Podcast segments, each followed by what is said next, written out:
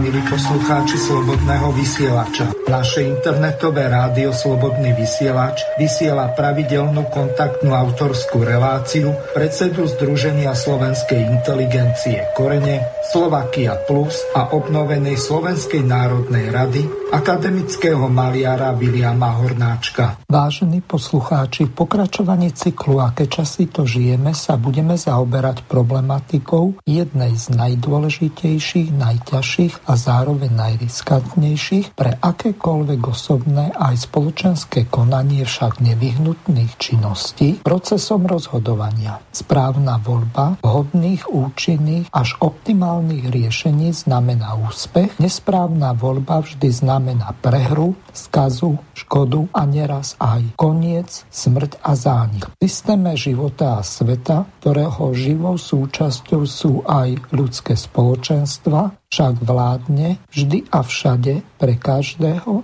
a všetko platný zákon nevyhnutnosti. Jeho hlavnou povinnosťou je, že nikomu nesmieme odpustiť žiadnu chybu. Inak by systém vo svojom neustálom zápase proti zániku neobstál. Preto musí byť obetovaná ktorákoľvek jeho súčasť, ktorá sa správa nezodpovedne a neplní si svoju úlohu hlavnej téme s názvom Osudovosť voľby budeme spoločne hľadať vhodné cesty a spôsoby, ako nepadnúť do vlastnej pasce, nestať sa obeťou vlastného nezodpovedného konania, spôsobeného opakovaním omylov pri zásadnom rozhodovaní o vlastnom osude. Tak sa nám to stalo už neraz a aj celkom nedávno, dokonca opakovane. Napríklad tým, že sme si zvolili svojich zástupcov, mnohých profesionálnych totálnych klamárov a podvodníkov, krajine nezodpovedných ignorantov, úplných politických analfabetov, sebeckých a bezohľadných karieristov, skorumpovaných zapredancov cudzích záujmov a ďalšie hanebné osoby s ľudských a politicky pokriveným charakterom dokonca aj tzv. reprezentantov, pre ktorých je všetko slovenské na posmech či pohrdanie je najvyšší a možno aj posledný čas, aby sme začali s výchovou slovenských politikov a dali im jasne najavo, že pre koho Slovensko nie je bezvýhradnou prioritou a slovenské národno-štátne záujmy najvyšším zákonom nesmie mať slovenskej politike miesto. Voľby sú tým najvhodnejším spôsobom. V zmysle našej overenej pracovnej metódy náročnosť, kritickosť, tvorivosť budeme spoločne navrhovať účinné spôsoby riešenia, hodné úrovne nášho starobilého kultúrneho, historického a zároveň aj skúseného a poučného moderného politického národa.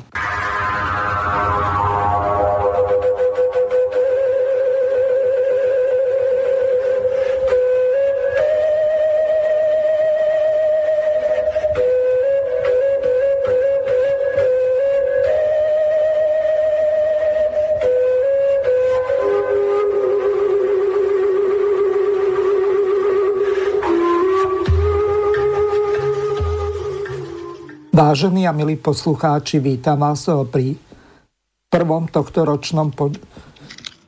pri, eh, pri prvej eh, tohoročnej relácii Slovenské korene a zároveň vítam aj autora tejto relácie, pana Viliama Hornáčka. Dobrý podvečer, pán Hornáček. Dobrý podvečer a vítajme všetci v novom roku. Takže prejdeme rovno k meritu veci Vieme, že aká je situácia na Slovensku. Vieme, že dnes je posledný deň na obsadenie okrskových komisí. Blížia sa voľby, ktoré budú 29. februára tohoto roku. Už ani si neuvedomujeme, že je už rok 2020 a my budeme hovoriť v tejto relácii o tom, ako vlastne zachrániť vôbec Slovensku, ak to je možné. Ako vytrénovať e, či donútiť konať čestne a zodpovedne našich politikov. Ale e, to už bude vaša parketa. Nech sa páči. No, o Slovensku sa bať nemusíme, aj keď tu jeden človek nebude žiť, Slovensko bude stále existovať. Horšie je to so slovenskou štátnosťou. Na rozdiel od štátu, ktorý je ohraničený hranicami však a je určitým územným celkom. Štátnosť je výkon štátnej moci nad obyvateľmi v mysle zákonnosti samozrejme ústavy a ďalších zákonov. To znamená, že ide tu o slovenskú štátnosť, či my budeme ešte o niečom rozhodovať. Ak sa dopustíme osudovej chyby, preto som nazval tento rok osudovým a osudové voľby, myslím, že nebudú jedné, tam ide o prokurátora, však bude tam o viacej obsadených vecí, postov, dojde k výmenám pravdepodobne. Zatiaľ nič nenasvedčuje tomu, že by sa národné síly, ktoré sme oslovili ešte 11.9., to 4 mesiace, aby prestali medzi sebou zápasiť, vypichovať si oči, pichať do seba, šťuchať a tak ďalej, aby si našli nepriateľov tam, kde skutočne sú. A to sú tí, ktorým je Brusel bližší ako Bratislava, ktorým sú cudzie záujmy dôležitejšie ako slovenské záujmy, je ich tu dosť a dosť dobre platených.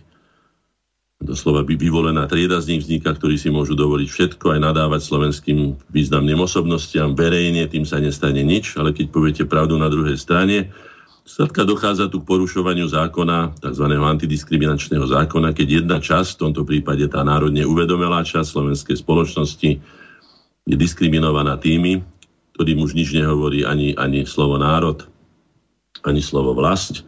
Už len ak teda to vlastniť, vlastniť to a potom to nejakým spôsobom podľa možnosti dať do cudzích rúk. No, je to už tak. Ak sa urobí osudová voľba a urobí sa chybne, potom výhovorky ani ospravedlenia či zdôvodnenia neplatia a neberú sa vôbec do úvahy. Napokon prichádzajú z pravidla vždy neskoro, už po treste. No. E, to by nás malo donútiť nielen sa zamyslieť nad, nad mierou našej osobnej zodpovednosti za kvalitu vlastného zvažovania a rozhodovania, ale aj možnosťami svojim aktívnym, iniciatívnym prístupom k riešením problémov, vplývať na okolnosti pôsobiace v poli siločiar cudzích záujmov. Vždycky radím, keď niekto má akési také veľmi rozkošatené e, plány a, a vízie a, a predstaviť, ako by sme mali, čo by mali, čo by sa malo a neviem čo všetko, tak im poviem, pozri si, pozri si mapu, no, pozri si mapu, no, pozri si mapu Európy, potom si pozri mapu sveta a tam si nájdi Slovensko, súčasnú Slovenskú republiku, našu vlast. No a potom uvažujú, ak máš zodpovedne uvažovať v týchto intenciách, nie preto, aby sme sa strátili, aby sme sa teda úplne, ako sa povie, ja neviem, zbláznili zo svojej slabosti, aby sme sa schovali a, a nechali všetko v cudzích rukách, to určite nie. Ale že máme tu dosť práce doma, na vlastnom poli, na vlastnom dvore, vo vlastnom dome a že náš vplyv na svetové dejiny a svetové udalosti je asi taký ako, ako to naše miesto alebo tá veľkosť našej vlasti na tej mape, ako som povedal. E, naša vlast Slovensko sa v takomto mimoriadne exponovanom poli tlakov cudzích zo všetkých strán nachádza. Veď si len podrime, že tam je 8, 40 miliónov väčší zhruba tak nejako Polsko, pod nami Maďarsko, ktoré sa vystatuje tým, že je 15 miliónové, hoci teda nemá toľko obyvateľov. No ale práve preto zmenili svoj názov z Maďarskej republiky na Maďarsko, pretože Maďarská republika je definovaná iba v hraniciach uznaných medzinárodným spoločenstvom v rámci medzinárodného práva, kdežto Maďarsko je považované Maďarmi, ako všade, kde žijú Maďarmi, tak to je ich. No tam stále platí tá moja otázka, ktorá Maďarov vyváza teda z omilu. Keď sa spýtam, keď už toľko o tej svojej maďarskej zemi hovoríte, tak mi povedzte, koľko ste na kopitách koní z toho spoza Uralu doniesli, keď hovoríte o maďarskej zemi, pretože táto zem, ktorú vy dneska vyhlasujete za Maďarsku, bola pri najmenšom niekoľko tisíc rokov e, obrábaná a kultivovaná našimi predkami. To je dokázateľné už aj geneticky, aj vykopávkami a tak ďalej. Tak sa spamätajte, zaraďte sa no a prestaňte lietať desi v mliečných dráhach. No. E, a je na čase teda, aby sme to vzali na vedomie, tú zodpovednosť a vzali aj to, čo som povedal, na vedomie ako konštantu nášho národného bytia. Aby sme sa poučili a naučili sa konať e, radšej preventívne, než ako sa vraví po funuse, aby sa nám naša národná nepoučiteľnosť nestala osudnou. Preto som vybral aj teraz v rámci tých našich, našich, nášho kalendária, ktoré bude nasledovať, som vybral tie veci, kde tá osudovosť voľby sa prejavuje. Samozrejme, Týka sa to najmä, najmä slovenských dejín a predovšetkým sa to týka ani nie tak dejín ako nášho, našej schopnosti sa poučiť, pretože naša národná nepoučiteľnosť je, je už, už by som povedal chýrečná a známa a preto sa na nás aj útočí. A teraz ten útok, ktorý sa odohrá 29. na prestupný deň prestupného roku, tak to je určite symbolika, lebo vieme, že toho 29. sa Národní zhromaždení rozhodlo prijať ústavu unitárneho Československého štátu, ktorý bol v prvoti založený v 18.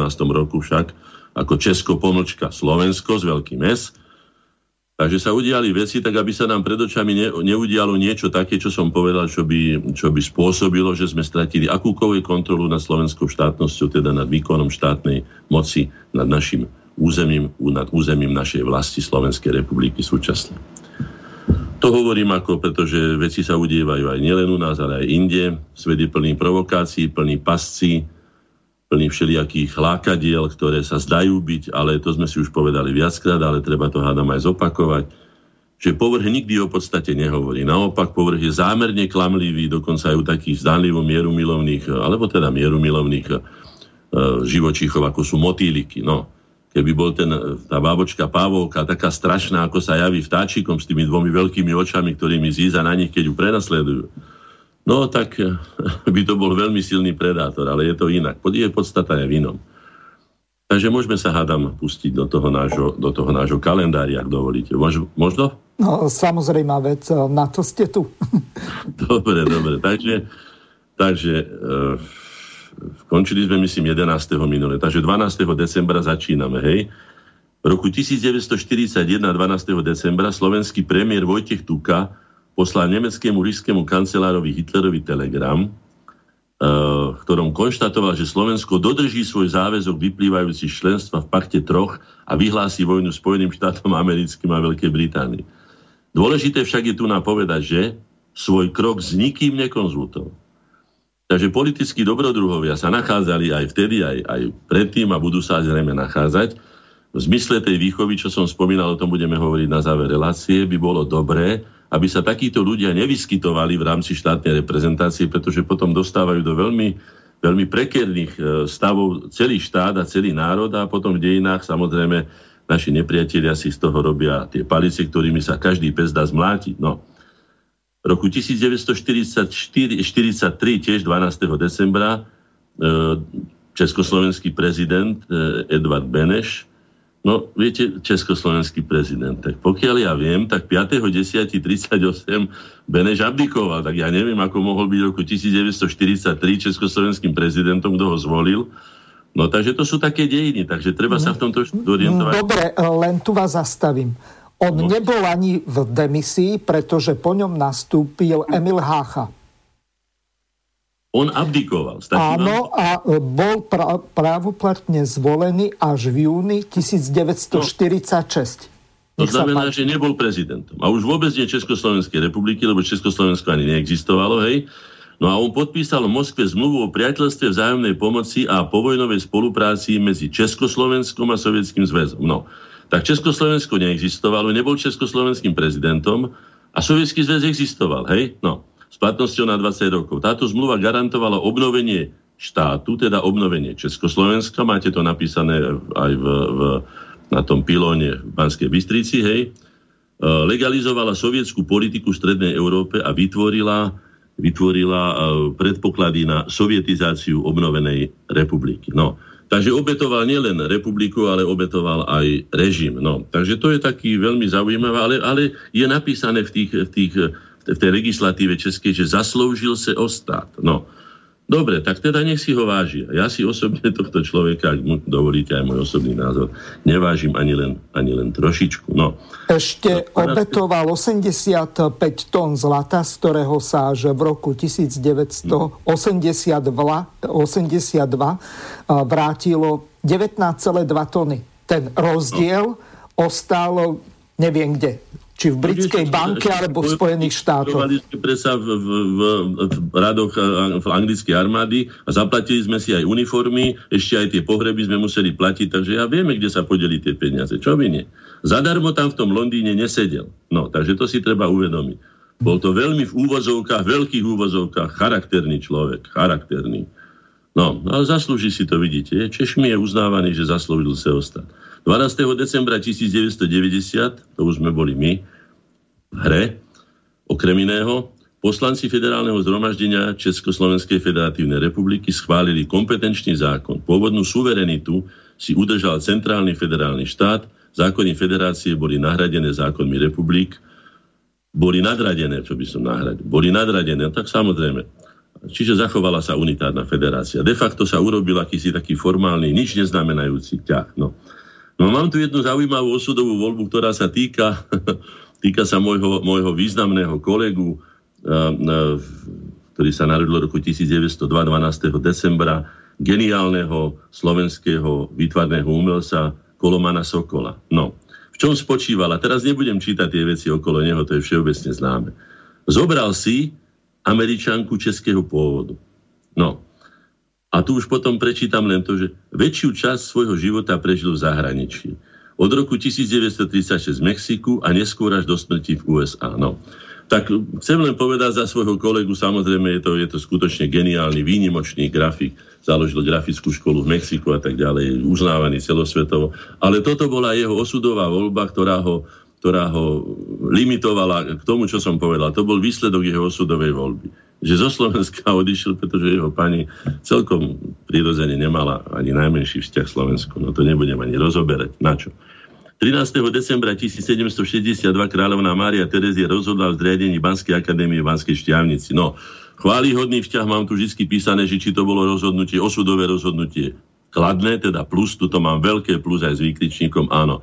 Hovorí sa, že to bola prvá Banská akadémia teda na svete, vychovala výnimočne teda schopnú generáciu banských inžinierov, ale aj tak vôbec všeobecne tá banská ťažba sa dostala na celkom inú úroveň a mnohé veci sa uplatnili potom aj inde vo svete. Takže toto urobila Mar- Ma- Mari- Maria Teresa skutočne teda vynikajúco. 13. decembra 1972 federálne zhromaždenie Československej socialistickej republiky prijalo zákon o zvýšenej pomoci viacdetným rodinám a mladomanželom a zvýšili sa prídavky na deti a zaviedli sa mladomanželské pôžičky. Ja osobne som toho už bol účastníkom. Jeden môj syn sa narodil do mladomanželskej požičky v 77. a druhý v 83. A musím povedať, že bez ohľadu na to, aký husák bol alebo aký bol režim, že nám to ako mladej rodine významne pomohlo. A ten známy fenomén, ktorý nás ešte teraz ako tak drží nad vodou zániku, sú tzv. husákové deti. Takže ako vidíte, aj za tuhej normalizácie v roku 72 sa dali príjmať aj múdre, užitočné zákony pre štát ako taký, aj pre národ. Jeden aj druhý, teda tí, ktoré tu žili, respektíve aj tretí, lebo aj Rusinov treba rátať. Ale však nakoniec všetky národy, ktoré tu žili ako národnosti, všetkým to pomohlo, lebo to bolo teda bez rozdielu. 14. decembra roku 1769 E, miestodržiteľská rada zverejnila rozhodnutie panovničky Márie Terézy o rozšírení Trnavskej univerzity. No ona sa stala, e, bola ešte povýšená ako centrum vzdelanosti, to znamená, takisto tu mám ako predstaviteľ inteligencie, musím dať iba klobúk dolu, aj keď vieme, čo všetko sa vyučovalo vtedy e, tu o katolíckej Habsburskej monarchii na tejto Trnavskej univerzite, no ale v každom prípade sa stala centrom vzdelanosti pre Slovákov, a pomohla im veľmi teda dostať sa na určitú nepomerne vyššiu úroveň, ako keby sme tú univerzitu nemali. A ani tak nenútila k takej tuhej maďarizácii, ako potom ostatné školy, ktoré boli na, na maďarskom etnickom území. Pán Hornáček, spýtam sa vás na jednu vec, či to náhodou viete. V tom istom roku 1769 tak bol prijatý jeden významný zákon. Áno. Mária Terezia zakázala cigánom kočovať. A môže byť, môže byť. Áno, áno, je to, je to spôsob, ako prispôsobiť obyvateľstvo, ktoré ruší väčšinové domáce obyvateľstvo svojím spôsobom života, ktorý, keďže je to kočovný, tak je to predovšetkým koristínsky, to si nemusíme hovoriť, hej. A to im zostalo doteraz, týmto našim e, cigánskym spoluobčanom, pretože boli zvykom ja som mal suseda, kultivovaného cigáňa, v, solistu, cymbalistu. Meno nepoviem, Tibor sa volal, priateľ môj, dobrý človek, čestný človek, čistotný, statočný, vynikajúci muzikant, všetky veci, ale toto cigánstvo si donieslo v sebe tým, že on keď prišiel z koncertu okolo 11. alebo pol 11. hodiny, tak mi pravidelne zaklopal na dvere a hovorí, Vilo, čo povieš, nedeš na kávu alebo na poldeci, poď. Hovorím, ale čo aj rozum, však my zajtra ideme robiť. No však ja idem robiť, no ale kedy? No tak okolo 11. pôjdem do rozhlasu. Vidíš, no. Takže vidíte, aj tu sú, to nie je rasový problém, čo my máme tu na cigáňmi. To nie je, to je civilizačný, to je kultúrny problém. Tam sú iné hodnoty, sú tam iné návyky a tak ďalej. To sú všetko ľudia, ktorí chcú nás len poštvať proti sebe. Nie je to tak, máme na to dostatok dôkazov, nejdeme sa tým konkrétne teraz zaoberať, ale je to tak, ako som vám povedal, je to z mojej teda osobnej skúsenosti. Hej. Roku 1905 bola v Žiline proklamovane založená Slovenská ľudová strana. Mala sa stať masovou stranou, aby mohla byť protiváhou maďarských strán. No, je to, ja tu mám napísané plus, pretože Slovenská ľudová strana, neskôr Hlinková Slovenská ľudová strana sa zaslúžila o to, aby bola obnovená slovenská štátna samostatnosť v 20. storočí po tých veľkých a dlhých a dlhých, dlhých rokoch prvýkrát, povedzme po tých po tisícich obrazne povedané, takže zohrala veľmi veľmi, e, by som povedal, kladnú, kladnú uh, úlohu v slovenských dejinách. Obnovenie štátnosti je všade naj, najvýznamnejším štátnym sviatkom všade na svete. A je zaujímavé, ja ako aj trošku muzikant, teda človek, ktorý hrám na siedmých nástrojoch, tak mám trošku aj zrejme sluch, tak HSLS a HZDS mi veľmi splývajú. A HZDS zase pre zmenu ktoré som aj ja slúžil 4 roky teda ako zástupca slovenskej inteligencie v rokoch 94-98, sa zaslúžila, HSLS sa zaslúžila o prvú Slovenskú republiku a HZDS sa zaslúžila o druhú Slovenskú republiku, ktorej dnes žijeme. Ale to je len taká píkoška. Sa no ale ešte jedna veľmi dôležitá vec. V tej poslednej etape HZDS eh, tak eh, sa začlenilo do medzinárodných štruktúr a bola to ľudová strana HZDS. Pamätáte ano. si na to? Áno, áno, je to v poriadku. No, eh, ja som sa už potom nepreregistroval do tohto nového subjektu, hej, ako oni žiadali, lebo to už boli iné, iné pomery a už som ani nebol teda v tej vysokej politike, ale pamätám si na to, ale viem, že z Bečiara nikto nedostane, že by povedal, že Slovenská, súčasná Slovenská republika je prirodzeným pokračovaním Prvej Slovenskej republiky.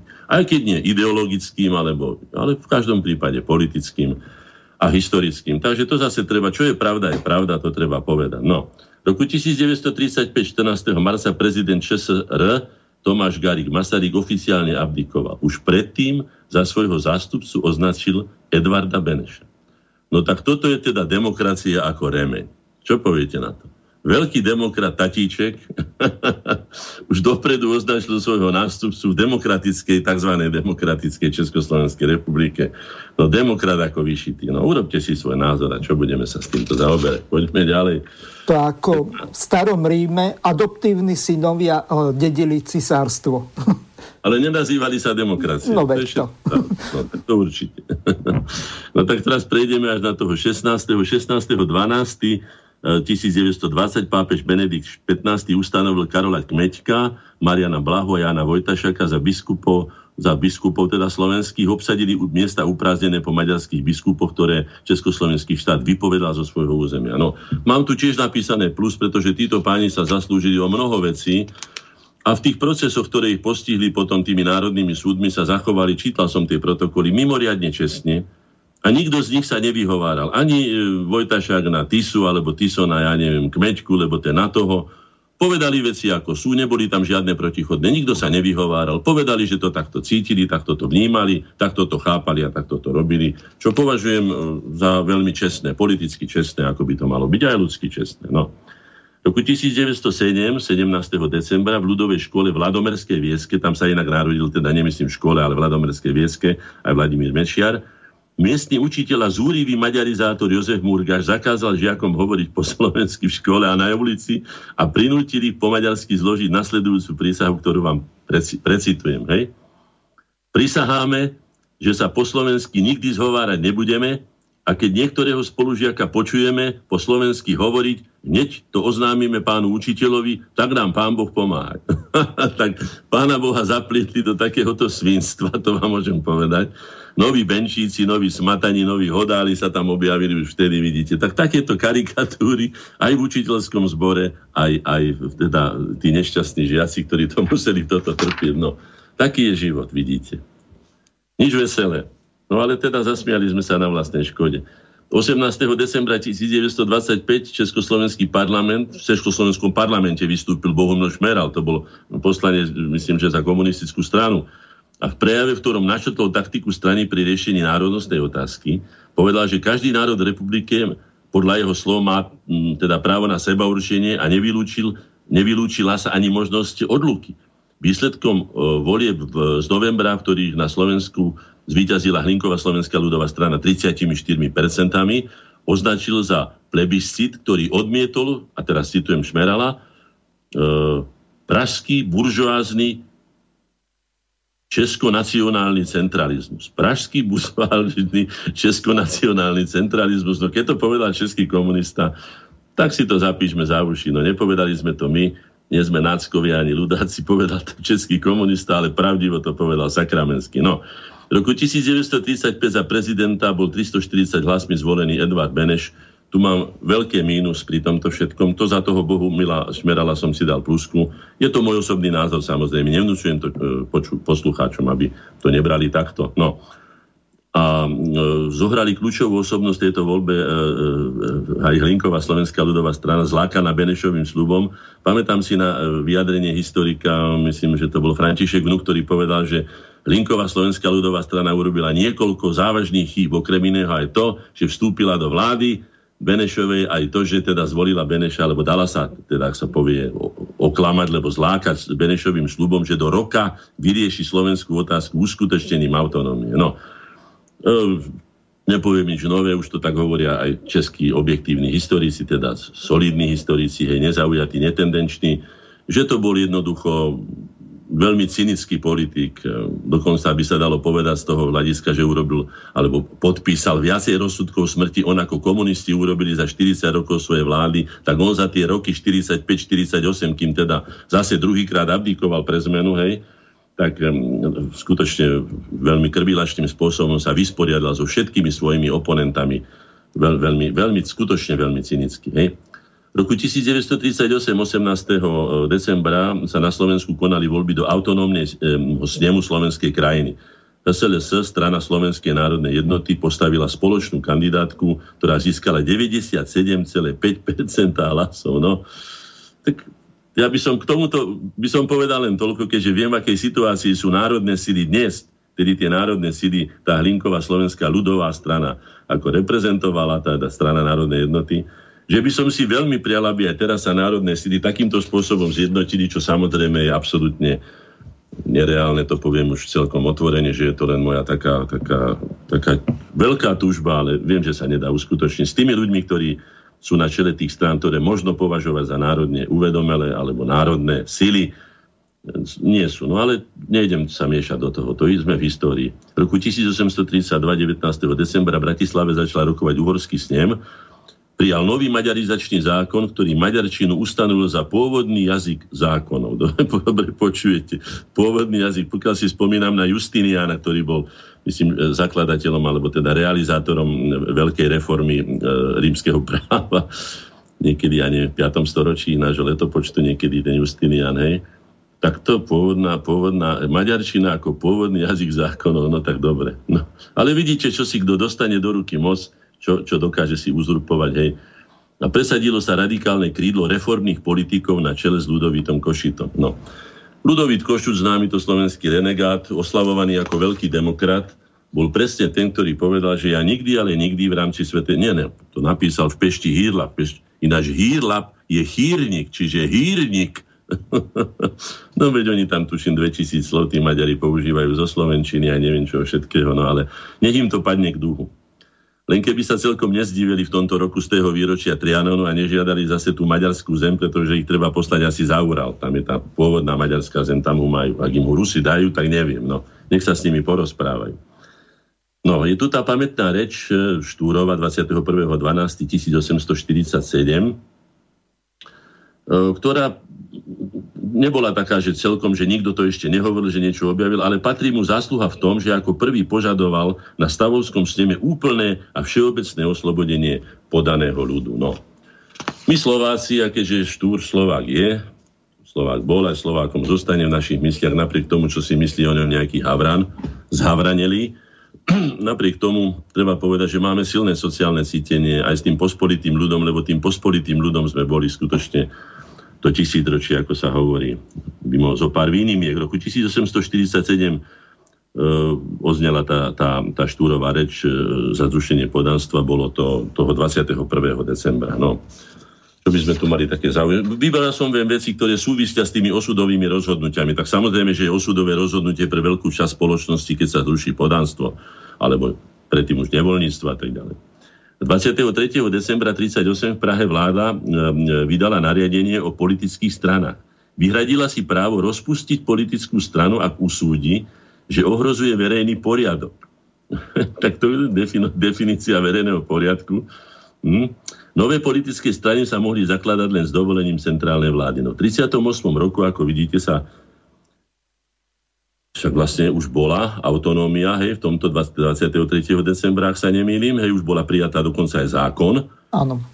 Áno, už bola aj zákon. Do novembra 30. novembri, áno, bol prijatý. To znamená, že e, aj ten zmocňovací zákon som, som čítal, áno. Oni si potom zobrali také kompetencie, e, že vlastne mohli robiť čokoľvek, že už nemuseli vôbec zbadanie na slovenský znemaní na, na, na ten celoštátny orgán zákonodárny. Jednoducho mali takú, také, no zmocňovací zákon sa to volalo. No, možno, že by bolo treba sa tomu povere, e, povenovať viacej. Ale takto si centrálna moc zvykne všade od Sumeru, pokiaľ to ja poznám a som čítal aj tam Chamurabi a všelijakých možných iných, si posilňuje takýmto spôsobom vždycky svoje stoličky, aby ich náhodou teda niekto, niekto im ich nezobral. No. V roku 1918, 24. decembra, to je vlastne to je na Vianoce, hej, to je na štedrý deň, Najvyššia rada dohodových vojsk rozhodla o demarkačnej čiare medzi Slovenskom a Maďarskom. No. Mám tu poznámku, že bez Štefánika. Pokiaľ ja mám informácie, a mám ich dosť o tom, slovenské hranice mali byť ďaleko, mali dokonca viesť cez Piliš, hneď po, ponad Budapeš, aj Naďmaroš, mal byť naš aj Vyšegrad a to všetko. No, aj Miškovec mal byť, alebo cez Miškovec to malo viesť. No, potrebovali sa skrátka zbaviť Štefánika, aby sa dohodli, pretože Štefánik pre svoj národ chcel urobiť maximum, veď preto aj nakoniec bojoval a nakoniec preto aj bol zabitý. No, roku tisíc, alebo roku No, je tu vraj. Ja tu mám napísané vraj, ale to je moja poznámka. 25. decembra roku 1000 ale je tu poznámka aj historika. Alebo 1.1.2001 vojvodu Štefana korunovali za uhorského kráľa Štefana I. stal sa zakladateľom, bla, bla, bla, bla, bla. No. Tak toto oni nemajú Maďari vôbec potvrdené. Tak ako nie je pravda žiadna svetoštefanská koruna, ktorá sa teraz svetí ako, ja neviem, grál svetý maďarský, nemá nič spoločné so, svetým Štefanom, teda s Vajkom a tak ďalej, tak aj toto je tak spochybniteľné, pretože ani v pápežských análoch sa nenašli žiadne zápisy o tom a Svetopluk, ktorý, pokiaľ si dobre pamätám a možno si nepamätám presne, je najmenej v 25 listinách v kópiách, lebo vždy sa to robilo také, že neboli kopíráky ani iné zaznamenávacie techniky, technológie, tak sa robili kópie skrátka. To, čo sa poslalo komu, niekomu, tak to sa aj urobilo v kópii také isté. Takže tam sa nenašlo nič o Svetom Štefanovi, ani o roku tisíc, ale skrátka Maďari to budú uznávať a tým to skončil. No. Neviem, či by sme sa mali v tomto od nich poučiť. Skutočne som na, na, na, na nevonia mi to, poviem vám celkom otvorene. Sú určité pravdy, ktoré by sme nemali e, rešpekt, teda, ktoré by sme mali rešpektovať a sú určité blúdy alebo ja neviem, bajky, ktoré by sme si mohli rozprávať, ale ale robiť z nich štátnu ideológiu určite nie. V roku 1939 Šuranov 25. to znamená na Božie narodenie, ako sa hovorí u nás, v súčasnosti samozrejme, v Šuranoch na území okupovanom Maďarmi došlo k incidentu medzi slovenskými veriacimi, známe, že tam spievali Slováci slovenskú hymnu a tak ďalej. Zastrelili to 17-ročné e, Máriu, je tu napísané Koškovu, ale pokiaľ viem, to bola Mária Kokošova pokiaľ si pamätám. No ale nejdem to teraz rozporovať, lebo tu nemám nič iné, ale mám taký dojem, že to bola Mária Kokošova. V každom prípade to bolo mladé dievčatko, ktoré navyše ešte malo porušený aj sluh, že bolo hluché, tak ani nevedelo chúďa, čo sa vlastne deje. Ale Maďari zakročili jednoznačne, ani len v hymnu. Oni si uspievajú do dneska na celom území v rámci Svetých homší. Choďte po Južnom Slovensku sa pozrieť, hej?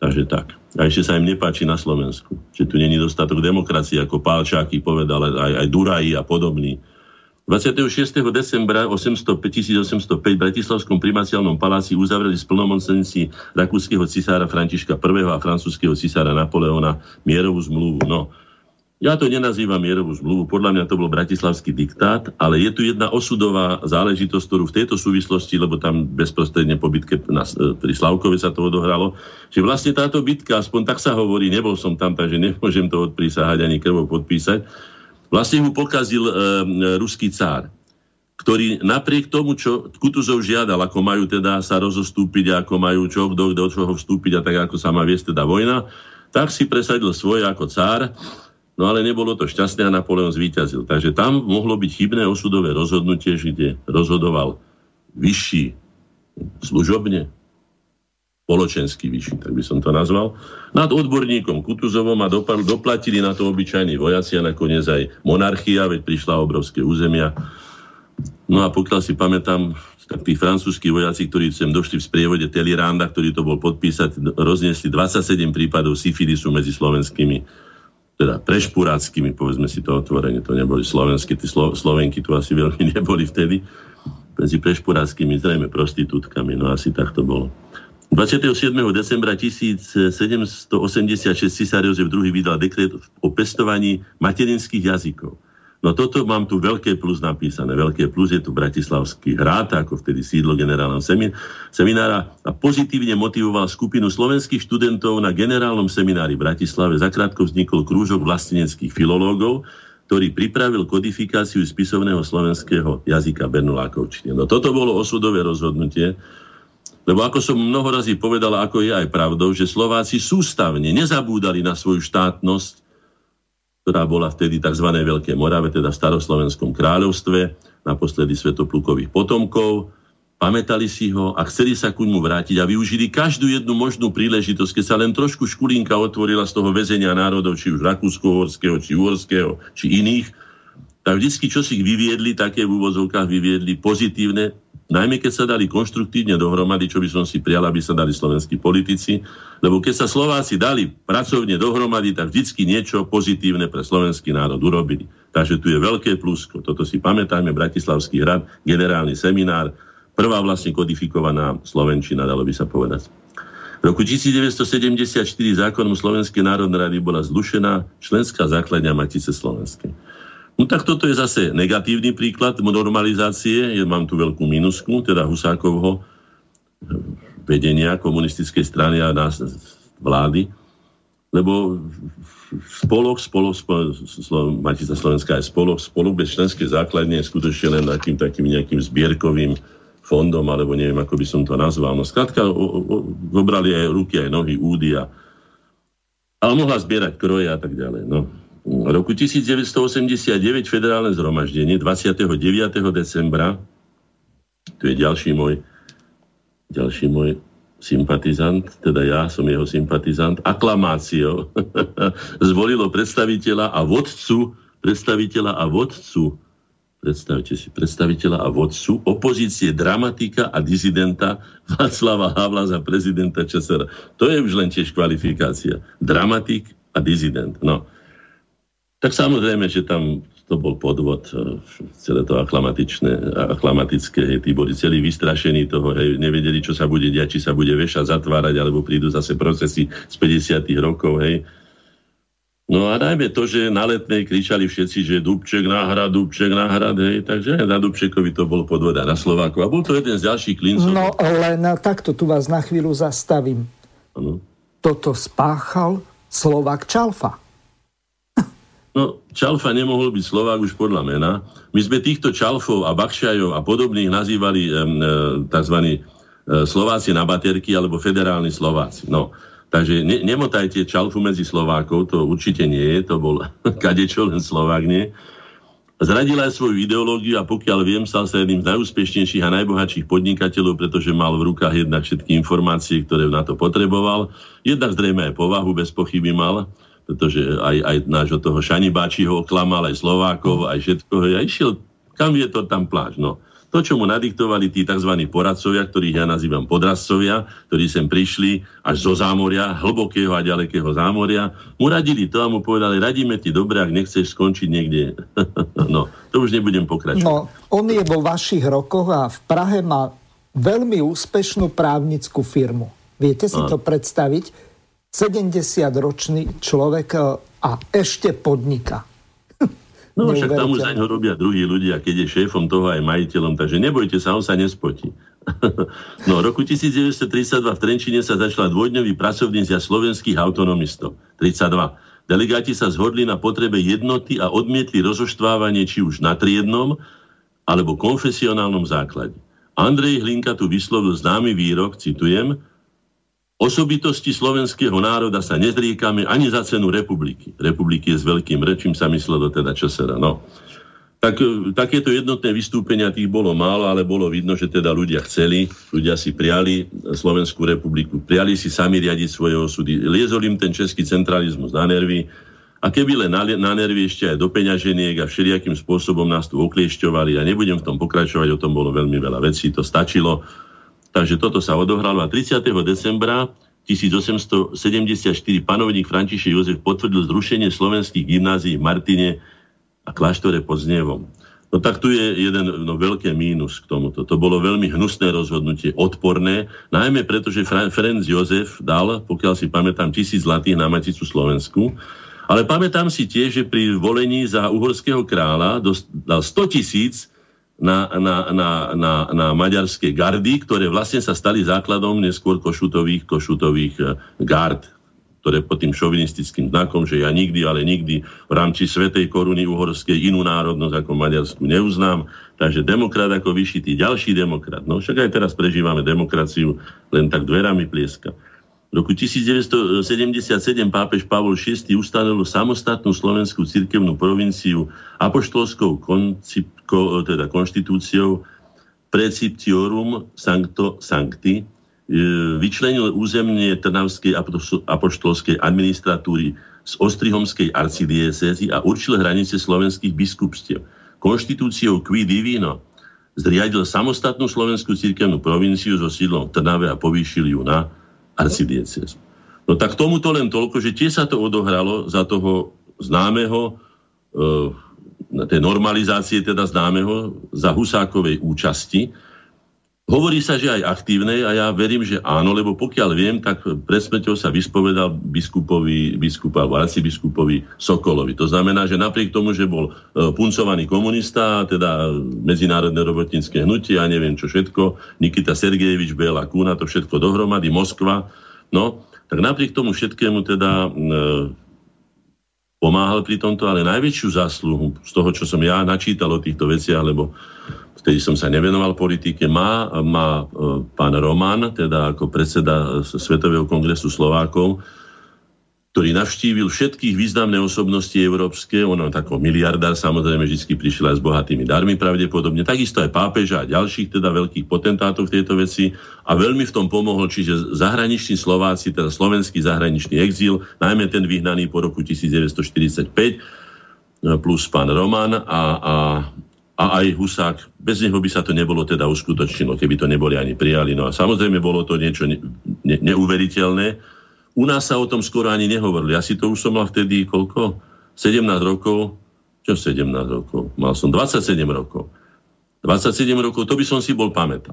Takže to prešlo tak ako šuchom, uchom, potichučku, no ale chvála Bohu, že to bolo. Musím povedať, že chvála Bohu, pretože predsa len boli potvrdené hranice aj dnešnej súčasnej Slovenskej republiky, teda vtedajšej Slovenskej socialistickej republiky.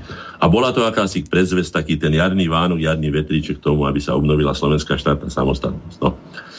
31.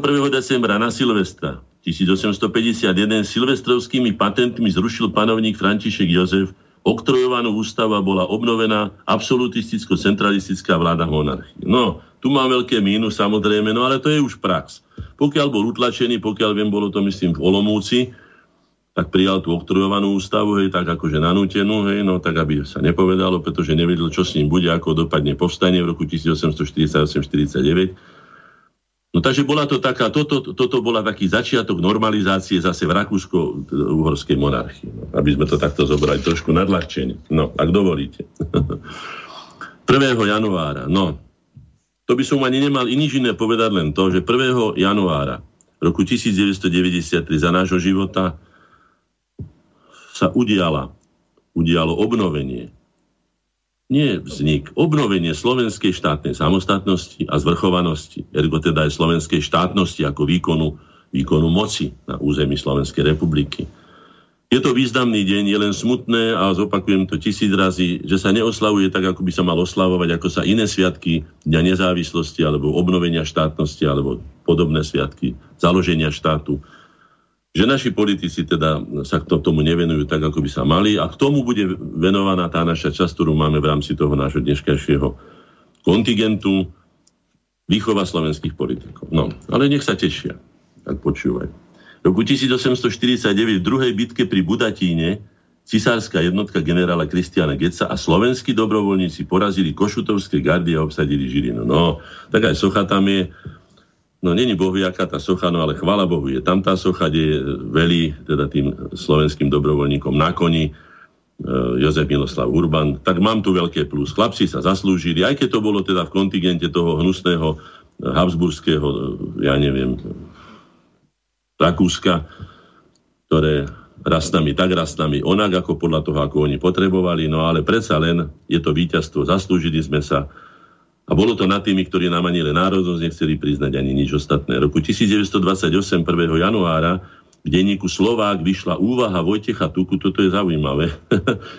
v desiatom roku Mar- e, Martinskej deklarácie v nej dokazoval, že po 30. októbri 1928 teda, nastane na Slovensku bezprávny stav, vakuum juris, e, e, keďže výkonný výbor Slovenskej národnej strany v Martine po prijatí deklarácie Slovenského národa 30. oktobra sa vyslovil, že po prechodnom období desiatich rokov sa sa, sa ako teda Česká Slovenska sa upraví novou, vzťah Česká a Slovenska sa upraví novou zmluvou.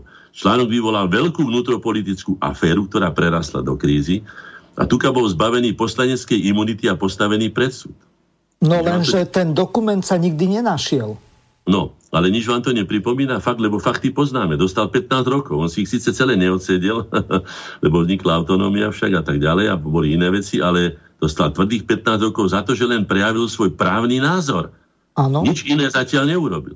Ale Takže mohol potom v decembri vyhlásiť vojnu Spojeným štátom, Veľkej Británii a ostatným spojencom. Takže ale toto není z tejto Jasné. súvislosti. To si uvedomte, že to, čo ja hovorím, to je z roku 1929. Veď eh, vieme, to nemá že... nič spoločné. Ano. To nemá nič spoločné s vyhlasovaním vojny. No. No ale no, ak by eh, sedel 15 rokov, tak dokedy mu to vyjde? Do 44. Nesedel, hovorím, že neosedel si, ale dostal 15 rokov. To ano. stačí. Dostal 15 rokov za to, že prejavil svoj právny názor. No. Roku 1969 vstúpil do platnosti zákon o Československej federácii. Presne o polnoci vyhlásil predseda Senare Ondrej Krokoč z balkona Bratislavského hradu vznik Slovenskej socialistickej republiky. No, ja tu mám plus aj mínus. Lebo bol to, bolo to veľké, by som povedal, veľký oblav na Slovákov. No, Zostalo všetko po starom svojím spôsobom. Boli síce orgány, ktoré vznikli, ale nemali žiadne kompetencie. Slováci museli poslúchať Prahu takisto ako predtým. Nič sa také veľmi neudialo, ale predsa len bola to generácia federalistov. Zažil som ju osobne prezentovanú, ja neviem, Hvezdoňom Kočtúchom, našim zakladajúcim členom, alebo pánom Augustínom Marianom Huskom, alebo Ivanom Laluhom. A môžem povedať, bez akéhokoľvek náznaku irónie alebo niečoho, že títo muži tohto roku 68, alebo títo federalisti, tak veľmi túžili, aby, aby videli to vlastne nenarodené dieťa, tú federácie, žiť, aby žilo, čiže aby nielen bolo vyhlásené, ale aby aj žilo, aby skutočne tie veci, čo tam boli napísané, sa naplňali, že mali sme s nimi dosť roboty, aby sme ich presvedčili, že musíme tento raz zajsť o krok ďalej a nezostať iba pri tom, že budeme rovnoprávni s v rámci spoločného štátu, ale že sa staneme rovnoprávnym národom so všetkými ostatnými národmi sveta. Hovorím to pri všetkej úcte k tomu, čo oni povedali, aj so všetkým porozumením, pretože sú to páni, už vlastne iba jeden z nich žije, Ivan Laluha. Ale je to tak. Napíšem o tom v knihe, to niekedy si potom prečítate. No, ak dožijeme. V roku 1990 prezident Československa Václav Havel vydal rozhodnutie o amnestii, no tak tu je veľké mínus. Tam, pokiaľ si pamätám s tou amnestiou, tam bolo okolo z tých 30 tisíc zavretých vtedy ľudí, 31, pokiaľ si pamätám dobre, okolo 20 tisíc, dve tretiny ich bolo pustených a do, do pol roka sa ich polovica zase vrátila naspäť. Vznikla tu veľká neistota, pretože sa začalo pova- e, povalovať a, a potulovať a, a ohrozovať slušných ľudí, veľké množstvo delikventov, ktorí boli skutočne, priam by som povedal, že, že dedi, nie dedičnými, ale teda, ako sa tomu hovorí, recidivistami. Recidivisti No, presne tak. Takže to bol veľmi zlý, tak, taký populistický. Havel bol plný takýchto somarín, to nebudem ani ďalej komentovať. To. No, ale takto to bolo. Vypnem telefón, nič, to není moja mama, len keby to bola mama, musím vypnúť. Dobre, ideme ďalej to bolo v roku 90, roku 1993 o polnoci vstúpil do platnosti zákon o rozdelení Česko-Slovenska. Bolo to 1. januára 1993 a tam vznikla samostatná Slovenská republika, ale chýba tu, že vznikla aj samostatná Česká republika. Z úprimného srdca mám tu napísané veľké plus a dve plus, to prajem aj bratom Čechom, konečne mali svoj vlastný český štát nemuseli hovoriť, že Československo je český štát, ako o tom hovoria aj historici do dneska deň. Stačí si pozrieť ich v televízii, lebo kde, to je český stát, pokračovanie českej státnosti a tak ďalej. Takže žiaden spoločný, to len my sme sa ako si driapali za tým, že to bude spoločný, no ale nech už je akokoľvek. Chvála Bohu, že sa stalo, ako sa stalo a chvála Bohu, že tie veci dopadli bez akejkoľvek e, roztržky, ako to vidíme na svete inde, bez jednej kvapky krvi. A čo je najmä dôležité a tomu si blahoželajme navzájom Slováci aj Češi, že tie vzťahy sú také dobré, aké nikdy neboli a chvala Bohu, aby takéto zostali aj naďalej a podľa možností, ako sa hovorí, na veky vekov. No. to som sa teraz prekonal. V roku 1863, aha, 2. január, 42 spišských obcí podalo petíciu cisárovi Franz Jozefovi, ktoré obce protestovali proti uprednostňovaniu maďarčiny a požadovali používanie slovenčiny. No to je pekné od nich, ale tam väčšinou v tých spiských obciach e, vládla teda, teda nemecká nobilita. No ale vidíte, Slováci ohrozovaní e, maďarizáciou rovnako ako Nemci a Nemci rovnako ako Slováci. Spojilo ich spoločné nešťastie a žiadali radšej Slovenčinu ako Nemčinu. No pekné od nich. Mám tu jeden veľmi zaujímavý dátum jedného veľmi zaujímavého, zaujímavého človeka, ktorý sa narodil 3. 1. Tisíc, e, teda e, narodil sa, narodil sa 1823 v Kiškereši. A to je, to je z, zAny, zo slovenskej matkyAny Hrúzovej z Liptova na Evangelickom líciu Banskej, no, o kom hovoríme o, o, o Petefim, Šandorovi Petefim. Mám jeho, jeho, jeho ex libris je napísané. Hig liber is meus testus is Deus, test is Deus, uh, testus is Deus, uh, Alexander Natus, Petrovič Vokatus. To znamená, že táto kniha je moja, svetkom je Boh, že som Alexander, Alexander rodený a Petrovič nazývaný alebo volaný. No ale mám aj jeho básen, ktoré žiada vyhubenie Slovanov. Vyhubenie, dobre počujete, vyhubenie. No, takže veľmi sa nepreslávil a nemáme ho prečo sláviť, ani jeho socha tu nemá čo hľadať podľa mňa v Bratislave. Mali ho poslať Maďarom, keď sa mu tak zapáčilo. No. Slovenskú republiku vyhlásenú, ako sme to už hovorili, už len v prvých hodinách existencie uznalo 62 krajín sveta. Môžem ako účastník tohto procesu a jeden z tých, ktorý sa v ňom veľmi zainteresoval, mám o tom aj potvrdenie, teda Hlinkov rad za mimoriadne zásluhy o vznik Slovenskej republiky, teda druhej súčasnej Slovenskej republiky, že nám veľké sympatie urobilo to, že sme zvolili taktiku, ktorá je blízka nášmu naturelu, našej národnej povahe. Žiadne bitky, žiadne lomoziny, žiadne vytlkanie, žiadne rozbijanie, žiadne občianské vojny, žiadne takéto veci. Kultúrnym, argumentačným, vecným, demokratickým a ústavným spôsobom.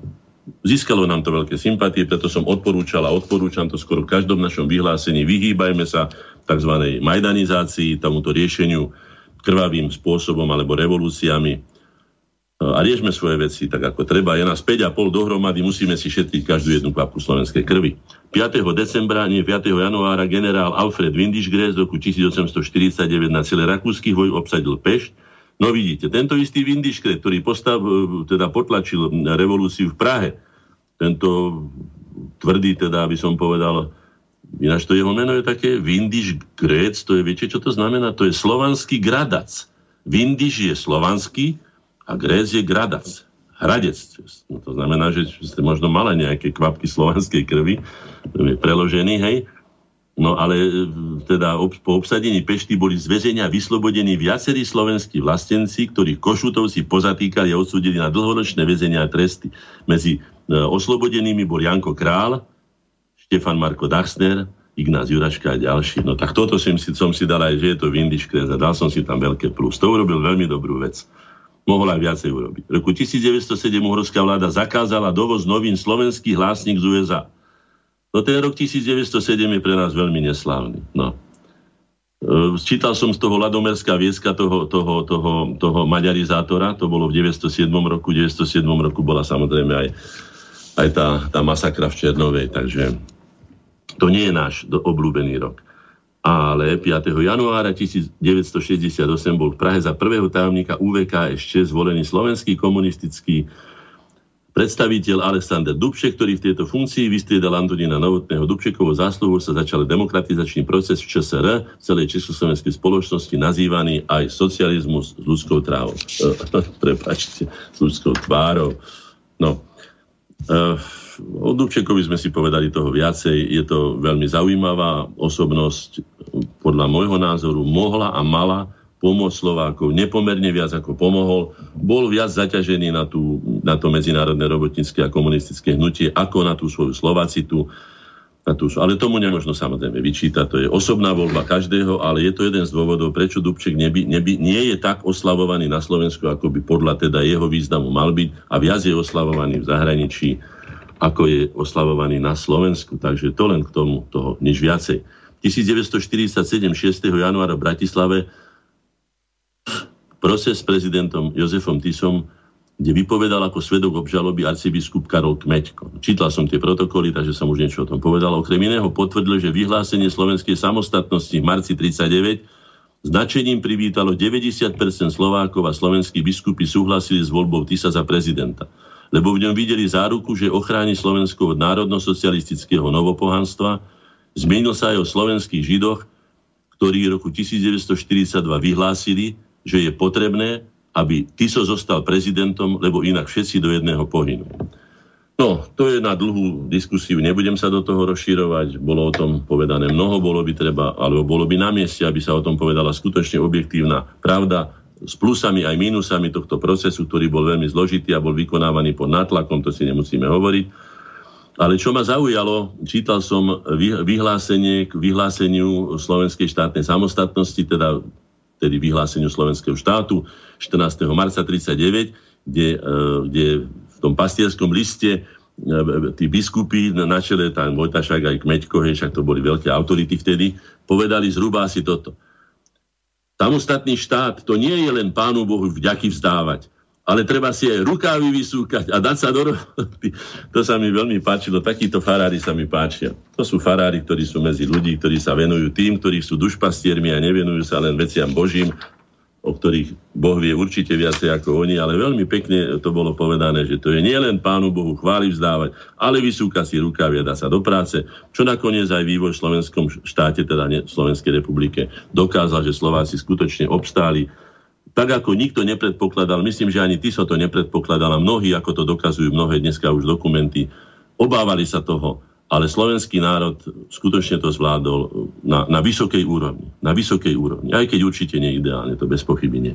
V roku 1918, 8. januára, to je dnes, tak oslávme to, americký prezident Thomas Woodrow Wilson v kongrese, v posolstve teda prednieslo 14 podmienok, 14 podmienok, na základe ktorých sa malo rokovať e, o ukončení vojny.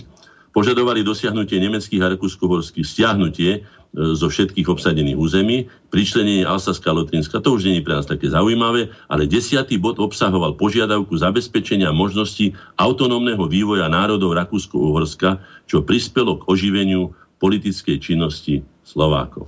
No tak týmto by som, už by som ani ďalej nečítal. Toto je veľmi dobrá správa, to nám skutočne veľmi pomohlo. Toho sa chytil aj Štefánik a Samozrejme za to sa aj bojovalo, krvácali aj slovenskí, aj českí vlastenci ako legionári. Pomohli, bola to taká zvláštnosť, že ešte neexistujúci štát už mal svoju vlastne armádu.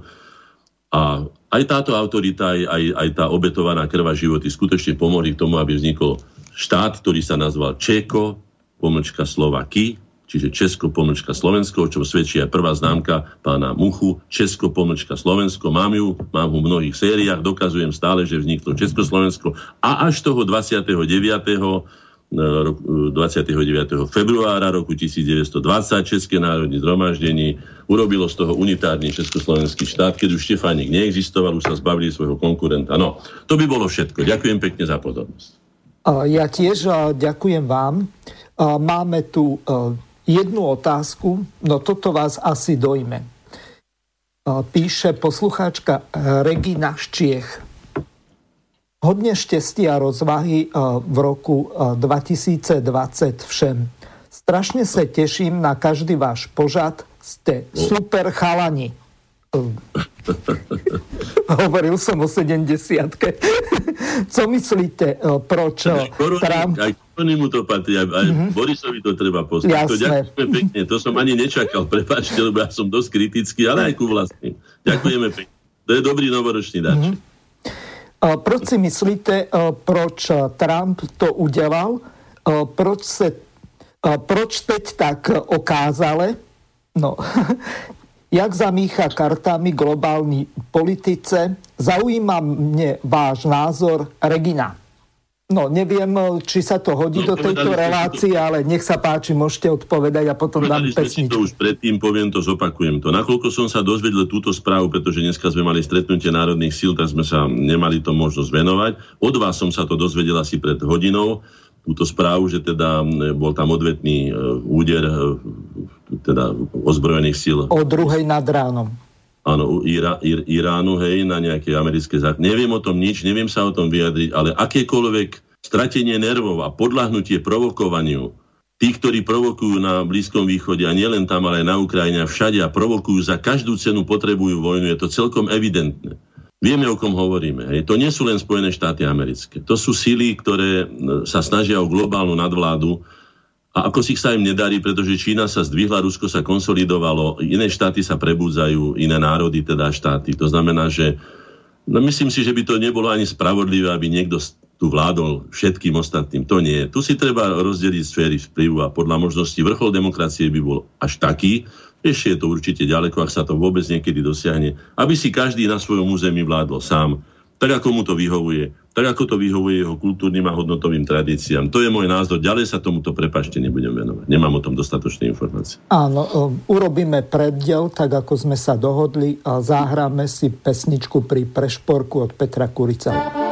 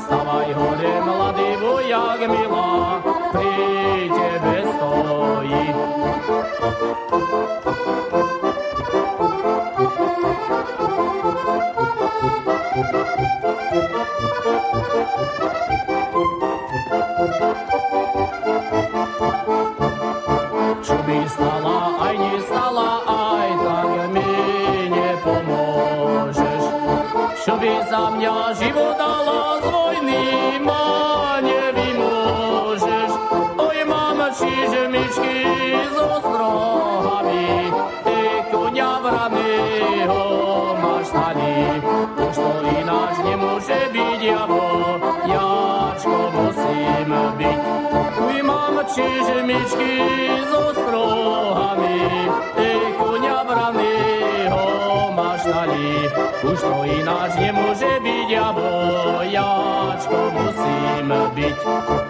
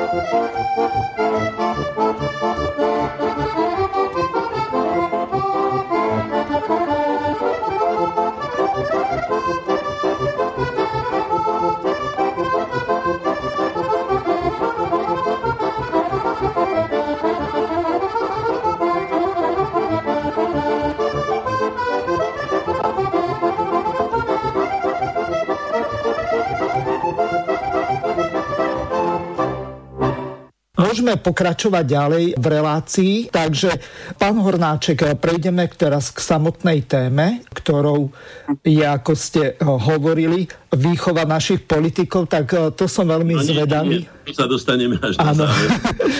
Dobre. Áno, vydržme, vydržme, dostanú svoje, no dostanú. No ide tu o tie voľby, to osudovosť voľby. No, ja poviem taký banálny príklad na začiatok, že som aj hubár okrem iného, však to je taká dobrá, bohumilá robota. Keď sa raz vyberete vľavo do hory, tak musíte vedieť, že napravo tie hríby nenájdete. Keď sa vyberete napravo do hory, tak musíte predpokladať alebo vedieť 100%, že naľavo tie hríby jednoducho nenájdete. No.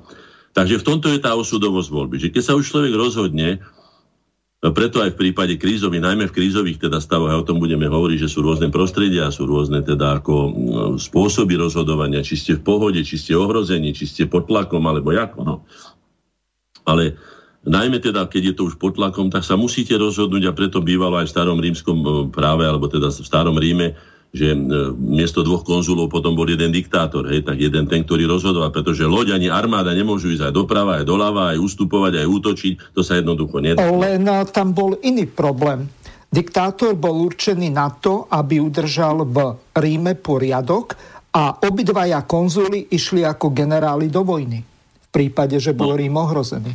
No, v každom prípade vo vojne rozhoduje vždycky jediný a záverečný, teda to je jedno, či sa to je Stalin, alebo je to Napoleon, alebo je to ja neviem kto, alebo Cezar. Je to tak. Ja som na vojne bol, viem, ako je to, či je tam generálny štáb, neviem, desiatkov generálov, vždycky je jeden rozkaz a ten platí. No, tak aj vo voľbách je to tak. Samozrejme, pokiaľ je možnosť a pokiaľ je možnosť uvažovať a vajatať a neviem čo všetko robiť, je to v poriadku. Ale to obyčajne v živote nebýva.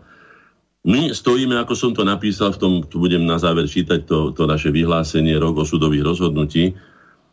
Uh, je dôležité, ako pri každom procese, aj pri proces, procese voľby alebo rozhodovania, je dôležité mať svoj overený, skúsenosťami potvrdený systém.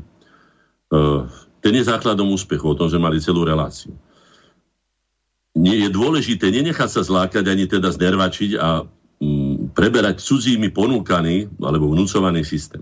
Ja viem o tom svoje, keď prišli tu na naraz celé, celé armády cudzích tzv. poradcov, ktorých ja som nazval podrazcovia, a som si položil základnú otázku, aký, aký záujem by asi mohli mať tí americkí, alebo, alebo ja neviem, nemeckí, či ako iní poradcovia na tom, aby my sme boli úspešní. Neviem, to skutočne som, ani nenašiel som dôvod, ani to skutočne nebolo. Takže no, počúvajme my vlastne e, svoj vlastný rozum, svoje vlastné skúsenosti, opierajme sa o to a títo podrazcovia boli skôr agentami cudzích záujmov ako tí, ktorí nám majú pomáhať. To je taká prvá zásada pri rozhodovaní. Hej? Čo sa týka tých, tých, eh, toho rozhodovania. Hej? Už som to povedal, že keď chceme čokoľvek urobiť, alebo aj také veľkolepé, alebo niečo, pozrime sa na mapu, uvedome si, koľko nás je, kto sme, aký máme dosah a najmä si uvedome jednu zásadnú vec, že či máme doma všetko v poriadku, teda v takom poriadku, aby sme už e, sa mohli venovať veciam, povedzme, na čínsko, ja neviem, ruských hraniciach, alebo iných, alebo teraz na iránsko-irackých hraniciach, alebo tým. To je prvá vec. Či máme takú autoritu, aby nás niekto vôbec počúval, pretože keď má niekto doma neporiadok a my ho tu máme teda bohato, tak asi ťažko môže mať autoritu, aby druhým radil, ako by to mali oni urobiť, keď sám si nevie urobiť doma poriadok. To len ako také zásadné veci. V tomto prípade rozhodovania je problém, je objektom, a ľudia sú subjektom. My sme tým subjektom, ktorý berie samozrejme aj zodpovednosť a berie samozrejme ale aj výhry. Keď sa správne rozhodne, tak tomu patrí. Keď teda dobre sa rozhodne, chvála Bohu. Je to, aké sú základné spôsoby rozhodovania. Napríklad rozhodovanie v podmienkach istoty. No ja neviem, či my sme mali niekedy rozhodovanie v podmienkach istoty. Znovu opakujem, pozrite sa na mapu, Eh, ak poznáme trošku dejiny Slovensko, eh, eh, polských Slovensko, ukrajinských Slovensko, rumunských Slovensko, maďarských Slovensko, českých Slovensko, rakúskych, to len sú naši susedia vzťahov, tak by som veľmi na istotu nehral. Že by niekto bol taký, že by sme si mohli byť 100% istí, že sa nemusíme z tejto strany obávať, tak to teda v žiadnom prípade. Jediná istota, keď už hovoríme o istotách, je tá, je to trošku ironické, čo poviem, verí iba sebe a vlastným silám a schopnosťom. To je naša jediná istota. To vám odporúčam. Ja sa takto snažím správať celý život. Dobre? No, ďakujem pekne. Po druhé, rozhodovanie v podmienkach rizika. No tak to je typický stav pre Slovákov. Pre menších a slabších je riziko vždy, dalo by sa povedať, že je, je konštantou. Riziko je konštantou. Kým medveď sa v tom lese si môže lahnúť aj hore značky, obrazne povedané aj opity a môže tam chrápať, no tak čo, ma, maximálne ho nejakí vlci pohrízu do nohy, ale keď ho zobudia, tak potom to majú veľmi ťažké. Ale ten zajačík musí spať s otvorenými očami, aj spí. A, a ušami sa radšej ani veľmi neprikrývať, ale radšej ich mať pekne vstýčené. Ten, ktorý to robí, ten prežije a ten, ktorý to nerobí, tak sa stane korisťou už nie aj líšky, ktorá vie veľmi ticho chodiť a je veľmi rafinovaná. No. Po tretie je riziko v podmienkach neurčitosti aj toto je náš, naša konštanta, alebo by som povedal, že, že tá, taký každodenný chlieb náš.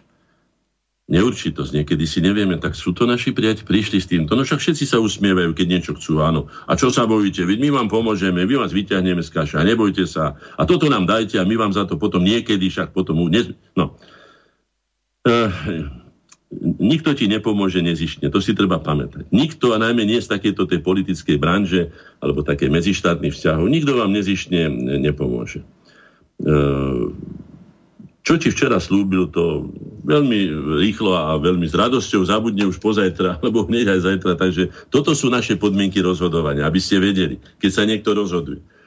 Keď sa mňa niekto spýta na to, že čo si ja myslím napríklad o Angole, alebo o čínskom vodcovi, alebo ja neviem, o Putinovi trebars, alebo to je jedno okom, tak som veľmi, veľmi striedmy, pretože viem a uvedomujem si, na rozdiel od mnohých našich novinárov, alebo skoro od väčšiny, že nemám dostatočné informácie, najmä z osobných skúseností. Ja mám jednu osobnú skúsenosť, ktorú môžem zopakovať, neviem, či som ho už nehovoril. Bol za mnou, už som spomínal ho dneska Hvezdon Kočtu, jeden z tých 68-čkárov, teda z tých najvernejších federalistov, ktorí chceli vidieť tú federáciu aj živú, hoci aj v roku 1993 a tak ďalej. A bol za mnou ako pres, za predsedom Koreňov, vtedy boli ešte len Korene, a žiadal odo mňa, aby som dal dobrozdanie alebo podpísal, že teda súhlasím s tým, aby Michal Kováč bol, bol prezidentom. Teda stal sa, alebo bol kandidátom na prezidenta, aby som bol presnejší. Michal Kováč, Miško, hej? No. A ja som sa okúďal a on bol veľmi, veľmi ako taký by som pás hovorčivý. Aj recitoval do toho, štip povedal, a na srandu to obrátil, teda na žarda. A všelijako ma, a potom tak, ale vilo, ale to je len taká formalita. Všelijako ma varil. No varil ma dlho a variť on vedel. A ja som ako si odolal a nakoniec som povedal, že nie, že ja nemám dostatočné skúsenosti, ja toho človeka nepoznám ja som o ňom len počul z politiky, v živote som ho osobne nevidel a skrátka som takto povedal, ako aj bola pravda a ani som nepodpísal zákony. No veľmi namrzený odišiel a dosť bol taký ako, lebo prišiel ako na hotovú vec, tak mi to pripadalo a tak ďalej. No, to je voľba, tá voľba, osudová voľba. Hej. Skrátim to, nebolo ani pol roka, tri roka, ja neviem. Mám to iste napísané vo svojich záznamoch, lebo ma to zaujalo. Prišiel za mnou a povedal mi zhruba toto. Ty počúvaj, Vil. Ja som s tým, povedal také chlapské slovo, tuhé, 30 rokov robil. A nakoniec sa ukázalo, že ty si mal viacej pravdy ako ja. Že si mu nedal teda. no. Tým som nechcel povedať, že by som bol nejaký premúdry, ale snažím sa konať zásadovo a keď nemám o niekom dostatočné e, skúsenosti alebo vedomosti alebo záruky z osobných skúseností, ja nedám garanciu nikomu. Nedám. Aj keby to bolo hneď, ja neviem kto. Skladka nedám. Z principiálnych dôvodov, aby som nenarobil ešte väčšiu škodu, lebo potom sa spustí lavína takých formálnych tzv. že a čo, na tom nezáleží. A to je jedno. No, není to jedno. To sú závažné veci. Vieme, čo sa potom odohralo, že Miško Kováč potom začal vytvárať tretie centrum moci a obklopil sa takými ako de- Demeš, to sú tí podrazcovia, či ak sa tomto tu mal napísané, hej, tí tzv. poradcovia, hej, v cudzích službách, roznášači tých farebných a všelijakých revolúcií, ako sa s tým dneska hrdia. Ja mu neberem jeho chlebík, ani pánovi Demešovi, ale osobne mne to nevadí, e, teda nevonia. ja takýto chlebík jesť nikdy nebudem, ani ho nechcem jesť a nebudem sa miešať do cudzích záležitosti a bol by som rád, keby si riadil svoje veci každý sám. Aj tí na Ukrajine, aj tí, ja neviem, v Iraku, alebo aj tí, ja neviem, kde všade, hej. V tom považujem tú demokraciu za skutočnú, keby bolo. Tak toľko tohto, tej osudovosti voľby a tej metodike. E, lebo tam zohráva, aspoň u mňa zohráva veľkú úlohu e, zodpovednosť, bol som nakoniec aj predsedom Koreňov, nedával som to za Vila Hornačka, ale za Koreňa ako také, nemal som možnosť ani so všetkými stretnúť, alebo s tými kľúčovými určite nie. A potom svedomie. Svedomie je zaujímavá taká, taká vlastnosť ľudskej psychiky, jeho sa tak ľahko nezbavíte, teda najmä teda tí ľudia, ktorí samozrejme svedomie majú. No, tak ako sa vraví, že sú ľudia, ktorí vraj aj svedomie nemajú, to už ja neviem posúdiť, ale u mňa to hrá úlohu a potom, keď aj dačo urobím a je to v súlade so mojim svedomím, tak ako som taký akože, no tak som urobil to, čo odo mňa moje ja vyžadoval. Taký som skrátka. Či už to je chyba, lebo to není chyba, taký som a za tým si stojím, lebo aj svedomie povedalo, že áno, dobre si konal, skončen. No. A teraz, ako také tie metodiky, že ako, ako, ako, ako rozhodovať. To je veľmi dôležité, pretože budeme o chvíľu rozhodovať toho 29. To už je skutočne pred odverami. Hej? Musíme si uvedomiť, čo vlastne potrebujeme a čo chceme. Aj čo nechceme samozrejme. Musíme sa vymedziť, musíme si povedať. Ak chceme, aby tu vládol Brusel, no tak potom nemáme problém. Tak treba z tých agresívnych, či ak sa volajú progresívnych, alebo takto zvoliť aj tých, čo tu, tu fajšia tú marihuanu, aj čo nevedia, či sú chlapec alebo dievča, e, tí dúhoví teroristi všelijakí, to všetko treba, áno, nech sa páči, tak potom ich treba voliť, no, ak nechcete. Ale ak chcete si veci aspoň čiastočne riadiť sami podľa vlastnej ústavy, podľa vlastných potrieb a záujmov, no tak potom si musíte hľadať iných ľudí. A musíte vidieť aj, aký ste typ, či radi slúžite. Alebo si chcete rozhodovať sami. To je základná otázka. Čiže prvé, čo musíte pri rozhodovaní vedieť, to je moja osobná skúsenosť, musíte poznať sám seba. Aby ste boli v súlade so svojím svedomím, pretože to je vaša podstata. Svedomie je podstatou človeka. Tam je hodnotový systém človeka. Ja viem, že sa o tom teraz mnoho nehovorí. Ho, nehovorí sa o tom zámerne. Aby ľudia nemali spätnú väzbu, aby klzali po povrchu, aby nevedeli, čo je vlastne podstata, nie len rozhodovania, ale aj podstata života. No. Tak poprvé teda, poznaj sám seba a konaj v súlade so svojím svedomím. To je aj moje krédo, hej? Spíšme si všetky svoje možnosti a zvážme všetky klady a zápory. Druhá zásada, ktorá je, ktorú ja mám, keď aj kdokoľvek príde, alebo keď ja si ne... Napríklad delenie e, e, na Slovensku a Českú republiku. Zobral som si prázdny papier, rozdelil som ho na polovicu a tam som si dal klady, zápory. A tak som si písal, ako som vedel. Snažil som sa byť nezaujatý a písal som si, čo bolo na tom dobre, čo bolo lepšie od Uhorska, čo bolo lepšie od Rakúska, čo bolo lepšie od Sovietskeho zväzu, čo bolo horšie, čo je horšie od samostatnosti. A skladka tak, no. Čiže klady a zápory si porovnať. Hej? A potom keďže znova vychádzam z tej konštanty, o ktorej som hovoril, že sme takí, akí sme. Nie sme medveďom, nie sme, nie sme dominátorom ani púšte, ani, ani lesa, ani hory, ani pralesa, ani jaskyne. Skrátka sme takí, akí sme. Nechcem nás prirovnávať akurát ku zajacovi, to nie. Ale skrátka patríme k tým zvieratám, ktoré, alebo teda k tým súčastiam našej ľudskej spoločnosti. Prepačte, že mi to tak uskočilo, to zvieratá. No ale tak, aby sme si rozumeli, ktoré nebudú rozhodovať ani nerozhodujú. Ale môžu rozhodovať o svojom živote, o svojej rodine, o spôsobe svojho prežitia, aj o jeho kvalite. O tom môžu. A dokonca sú za to aj zodpovední. Takže takto.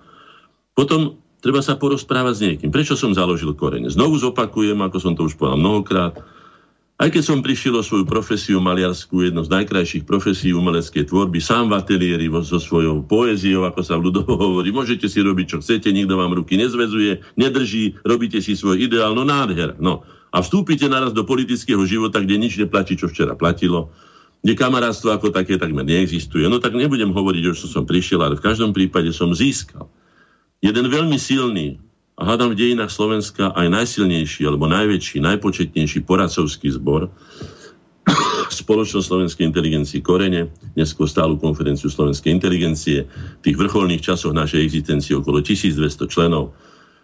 Aj keď nemali mnohí títo členovia e, vysokoškolské tituly, ale boli to spravidla ľudia rozumní a mnohí z nich aj múdri. Takže ďakujem im pekne za to, čo môžem dneska, aj to, čo hovorím, ako keby s ozvenou cez kopírach, to, čo mi oni túto nahúčali do hlavy, narozprávali, napolemizovali, to, čo všetko som sa od nich naučil. To znamená, že takú tretiu zásadu, poradu. Non es consilium contra dominum. No, tak to je taký jeden nápis, hej. Non es sapiencia, non es prudencia, non es consilium contra dominum. To je napísané, myslím, na, na Bratislavskej bohosloveckej fakulte. To, kto vie latinsky, nebudem to teraz prekladať, hej. Ale to konzílium, tá porada je veľmi dobrá. Aj, aj, aj, aj prednosta, ročitý pán profesor si zavolá, vážnemu pacientovi si zavolá konzílium. A nielen z alibizmu, ale pretože skutočne nemôže človek vidieť 360 stupňov okolo seba a za chrbát už vôbec nikto si nevidí, takže to by som každému poradil. Hej? Potom nechajme si čas. Nenechajme si vynúčiť, že dneska. Pamätajte si na to, na to múdre slovenské porekadlo, že ráno múdrejšie večer. Nede tam len o to, že do, do mozgovej kôry sa dostane dostatok živín a kyslíka a najmä teda cukru, aby mohol zase spalovať a teda tvoriť ten mozog, ale že si človek oddychne a tak. Ale skutočne ten odstup je dôležitý. Aj teraz radíme v tom, čo ja budem hovoriť, zachovajte si odstup a nadhľad. Hej? E, ráno je múdrejšie večera, takže nenechajte sa si vnútiť. Porozmýšľajte si dobre. Dobre, múdre porekadlo je jedenkrát, ja, jedenkrát, áno, trikrát meraj, raz strihaj. Lebo keď už odstrihneš, už je koniec. O tom sochári vedia svoje, najmä tí, čo robia do kameňa, že ak už raz odvalíte ten nos, ten nos už nikto tam nedá, takže dajte si pozor, ale to nejde len o nos. Hej. Potom ďalšie. Nenechajte sa zahltiť informáciami. Zase nepočúvajte kadekoho a nepočúvajte 1500 ľudí a všetky rozhlasové stanice a protichodné a neviem čo všetko, lebo dnešný informačný smog je zámerne vytváraný ako stratégia tých, e, by som povedal, manipulátorov, ktorí sa snažia ovládnuť svet a nás pomýliť blafákmi rôznymi, hej. To znamená, že nenechajte sa zahltiť a selektujte informácie, najmä od ľudí, ktorí majú vašich, vašu dôveru, by som to nazval. Ktorí sú overení, povedzme to takto. Nebojme sa zmeny, hej. Ešte takáto vec by som povedal, že pozor na to, teraz to ide v, te, v slovenských električkách, kde, kde ja chodím teda do ateliéru každý deň, ja som si to odfotil, Vypni realitu, zapni zábavu. Toto je to presne, čo potrebujú títo, hej. A potom vám vyťahnú aj stoličku z pozadku a vy zostanete tu na bez vlastnej vlasti, ešte slúži tu na ako otrok, hej. Odputávanie pozornosti od podstaty. Takže nenechajte sa zahltiť ani odpútať si pozornosť. E, a rozhodne nevypnite realitu. To nie, to určite nie. Nebojte sa zmeny. To znamená, že musíme vedieť, že každá zmena, ako som to povedal aj pri tom hľadaní hríbov, keď sa vyberiete dolinou vľavo, tak nemôžete nájsť hríby, ktoré sú doline napravo. To už musíte vedieť, čiže niečo musíte obetovať. Risk je ale zisk. Samozrejme len risk, ktorý je dôkladne premyslený a nie je iba riskom, ale je, by som povedal, vhodným zásahom vo vhodným čas, vhodným spôsobom na, na, na vhodnom mieste, keby som to takto povedal. Čiže múdrym konaním. Poďalšie, verbe iba svojim inštinktom alebo keď nie celkom inštinktom, ale pomáhajme si aj inštinktami. Ja poviem o sebe niečo, lebo však samozrejme hovorím väčšinou veci, ktoré sa mi v živote hovorili, ako som už povedal. Nemám najmenšiu, najmenšiu potrebu niekoho klamať, a keďže vidím, v akom stave je slovenská spoločnosť, ale tí, čo nás počúvajú, väčšinou ľudia, ktorí premýšľajú o živote a ktorí chcú, aby bol ten život lepší, aby bol ľudskejší, aby bol čestnejší, aby bol hodný toho, toho, toho, toho tej koruny tvorstva. Takže môžem povedať toľko, to, že Robili sme často, e, ako sa tomu hovorí, e, predpovede, predpovede, predpovede e, volie. Ako to dopadne. Ja som urobil mriežku, alebo niekto iný urobil mriežku a tam bolo teraz, ja neviem, 10, alebo 12, alebo 15 strán. No a ja som sa zapojil do toho niekde, čo ja viem, v polovici, lebo tak nejako, aby niekto nepovedal, že som sa tam vpísal na konci a že som... Po... A ja som vám, musím povedať, teda musím sa pochváliť, že som vyhral všetky tieto, tieto odhady.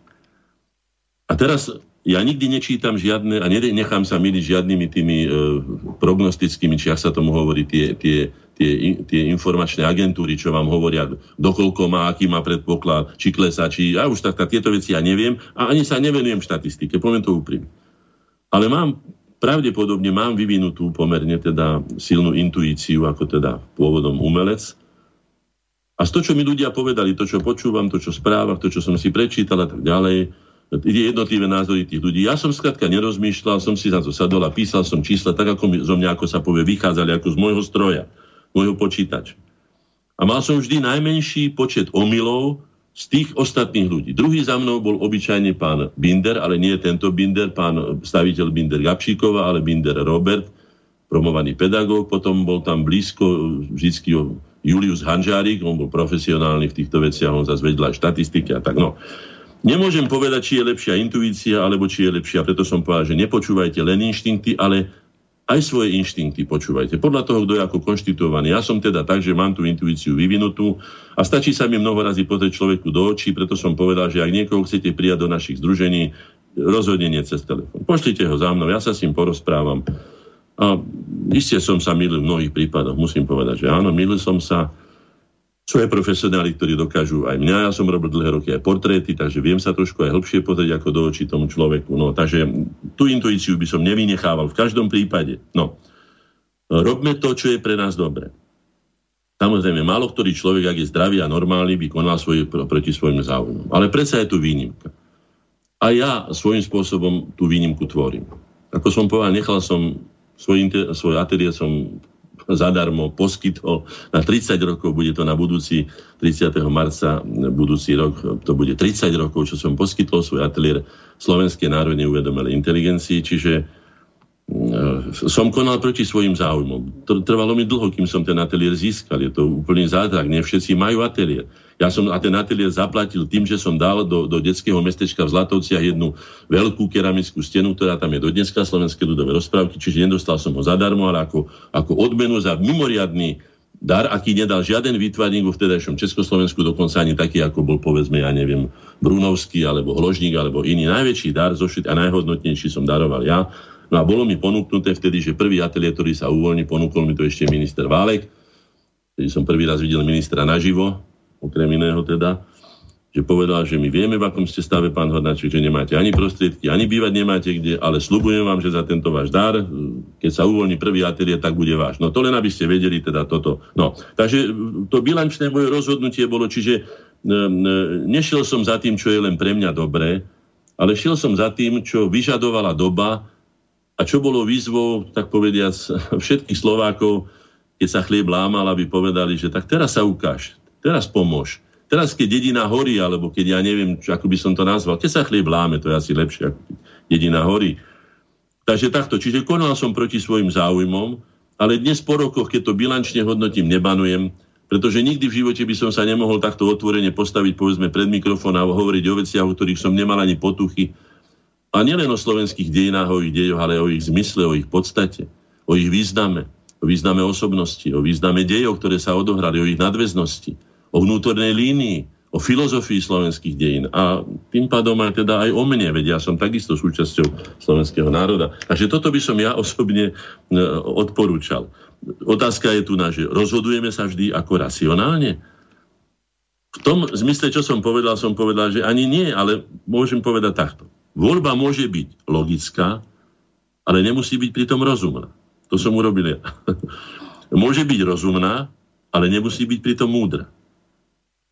To neviem, či som urobil múdro, neviem, čo by som bol dosiahol ako výtvarník, ale môžem povedať, že tým, že som si tu dorobil vlastne ako absolvoval niekoľko vysokých škôl z rôznych oblastí, tým, že som 30 rokov počúval skutočne teda kompetentných a múdrych ľudí, môžem povedať, že to nebola, hádam, hlúpa voľba.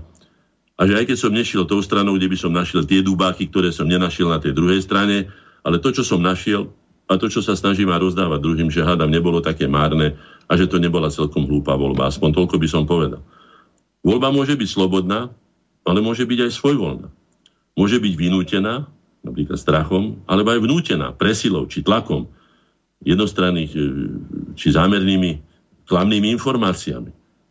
Viete, tu som to už povedal viackrát, ale je to pravda, neviem na, čo, na, na základe čoho sa rozhodol e, Trump, ale tak Trump ako ktorýkoľvek iný vrcholový politický predstaviteľ alebo vôbec riadiaci, riadiaci, riadiaci pracovník je odkázaný na informácie svojich podriadených alebo poradcov, ktorí môžu byť aj podrazcami, ale môžu byť aj poradcami. Tam je to veľmi zložité. A keď mu oni povedali, že toto a toto, čo nemusela byť pravda, tak ako povedali, ja neviem, Bushovi, ak mu to povedali, neviem, ja som tam nebol, že teda má Sadam také zbranie, a zautočili, urobili to, čo urobili, pozabíjali tam 100 tisíce nevinných ľudí, rozbúrali celý štát a neviem, čo všetko sa udialo, zmátorili a namočili do toho ešte aj iné štáty. A potom sa zistilo, že to nie je pravda, tak by sa žiadalo a bolo by demokratické a bolo by aj spravodlivé, aby boli potrestaní všetci, ktorí sa tohto omilu, ktorý stal toľko, e, toľko škôd a toľko ľudských životov, aby boli za to potrestaní. Lebo ak potrestaní za to nebudú, tak sa takéto veci budú množiť a tí, čo sú, akože sa hovorí, nedotknutelní, tak budú, tom, tomto ani neprestanú. Jedného dňa môžu doslova, doslova by som povedal, vyhľadiť ľudstvo a zničiť svet. Teda. To nezničia samozrejme, ale obrazne povedané. Voľba môže byť teda slobodná a môže byť aj pod natlakom. No potom si treba povedať, že tá odveká kasta iluzionistov a manipulátorov má dnes v dispozícii nielen rozsiahle vedecké poznatky o ľudskej psychike, o sociológii, ale aj elektronické mass media ako zbranie hromadného ničenia. Má na to dokonca aj monopol. Toto sú tie rizika, ktoré z voľby vyplývajú. To znamená, čudujem sa niektorým ľuďom, ktorí povie, takto to bude. No, to je veľmi smelé povedané, pretože do toho, čo si my myslíme a čo dokonca náš počítač vyhodí ako optimálne riešenie, ešte môže vstúpiť 10 tisíce, doslova by som povedal, alebo nekonečné množstvo vonkajších vplyvov, ktoré môžu zmeniť situáciu, čo ako dobre myslenú, čo ako dobre rozhodnutú, zodpovedne rozhodnutú, môžu doslova, ako sa povie, obrátiť, obrátiť hore nohami. Treba si tiež povedať jednu veľmi závažnú záležitosť. Keď sa ma dávno, dávno, keď som ešte niekedy v 90. roku to bolo, akurát to bolo v rozhovore s pánom, s pánom Združenie robotníkov Slovenska, Združenie robotníkov Slovenska, predseda. Lupták. Jan Lupták, áno, Jan Lupták. On mal polovicu, myslím, že v práci to bolo, ja som mal ako predseda inteligencie a vyzeralo to tak, že nás tu postaviť proti sebe. Že ja sa budem ako tam teraz trtošiť, že ja som ako inteligencia, to len obyčajný robotník, ale to sa im nepodarilo lebo ja som absolvoval všetky teda robotnícke povolania ešte ako študent, alebo teda žiak, ako mi to otec vždy zariadil, keď som chcel bicykel, gitaru alebo čokoľvek iné, tak som vždy išiel na mesiac robiť niekde. Takže sa to nepodarilo, ale čo som chcel povedať?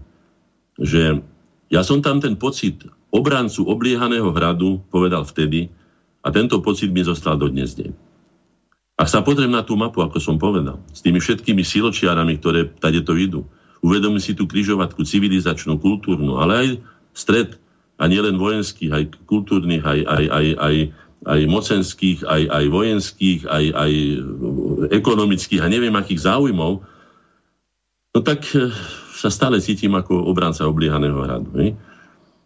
A v tomto cudzími záujmami obklopenom a zovretom priestore, ktorý je vlastou Slovákov, musíme konať tak, aby to nebolo o nás bez nás ale aby teda podiel našich rozhodnutí bol čo najväčší. Nikdy nebude absolútny. Zbavím vás tejto ilúzie. Dospelí ľudia už nemajú nárok na ilúzie. Kým optikou mladosti sú ilúzie, optikou starosti by mala byť múdrosť. Múdrosť odvodená zo skúseností, či už historických, alebo osobných a vlastných. A potom môže človek robiť zodpovedné rozhodnutia, alebo teda maximálne zodpovedné rozhodnutia, aby za ne mohol niesť aj potom aj tie najvyššie tresty, keď treba. Lebo keď sa niekto pomýli takým spôsobom, že, že, že spôsobí, povedzme, smrť mnohým ľuďom, tak skutočne tam treba siahnuť exemplárnym trestom. To poviem celkom otvorene. V tomto prípade áno. Aj keď ten človek to možno, že nemyslel, ale dejiny sa nerobia podľa toho, čo si my myslíme, ale podľa toho, čo sa skutočne odohraje. Nesmieme zbytočne stratiť ani jedného bojovníka, lebo na tom oblahnutom hrade musíme vedieť všetko. Je to nesmierne náročné najmä morálne náročné. Preto základnou zbraňou dobývač, do, dobývateľov takýchto pevností, alebo teda hradov, je demoralizácia posádky. Demoralizácia tých obrancov. To sa presne deje u nás na našich slovenských školách. To presne sa deje u nás našou mladou generáciou. Demoralizácia.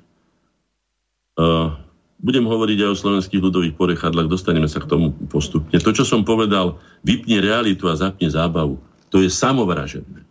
To je neludské, to by nemalo čo tu byť. Tu je ešte dopísané, že vyskúšaj 30 dní zadarmo, www a tak ďalej, nebudem to čítať ako reklamu. Vôbec nebudem, ale som si to odčuť.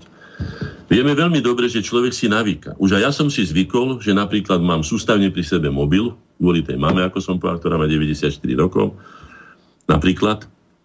Povedal som, že ja nebudem, teraz dojdem do ateliéru, teda na korene už, teda ako sa hovorí, a hneď si zapnem uh, počítač. Už aj ja som závislý aj na tom mobile, aj na tom počítači. To znamená, že nemôžem sa vynímať a to som ešte človek, ktorý sa snaží veľmi tvrdo oponovať takým veciam, ako sú závislosti, lebo viem, aké je nebezpečie ich sa dostať do tej závislosti zvyku, ktorý je, ako sa hovorí, to zvierajúcou železnou košelou. To sú slovenské ľudové porekadla. Takže takto zradca, no aj to si treba uvedomiť, že tá demoralizácia, hej, nesmie byť, nesmieme zbytočne stratiť ani jedného bojovníka a nesmieme ho stratiť ani mentálne. To znamená, že nesmieme ho znechutiť, otráviť, vyradiť ho, ponížiť ho, nejakým spôsobom ho naštvať, aby sme ho poslali vlastne k tým cudzím.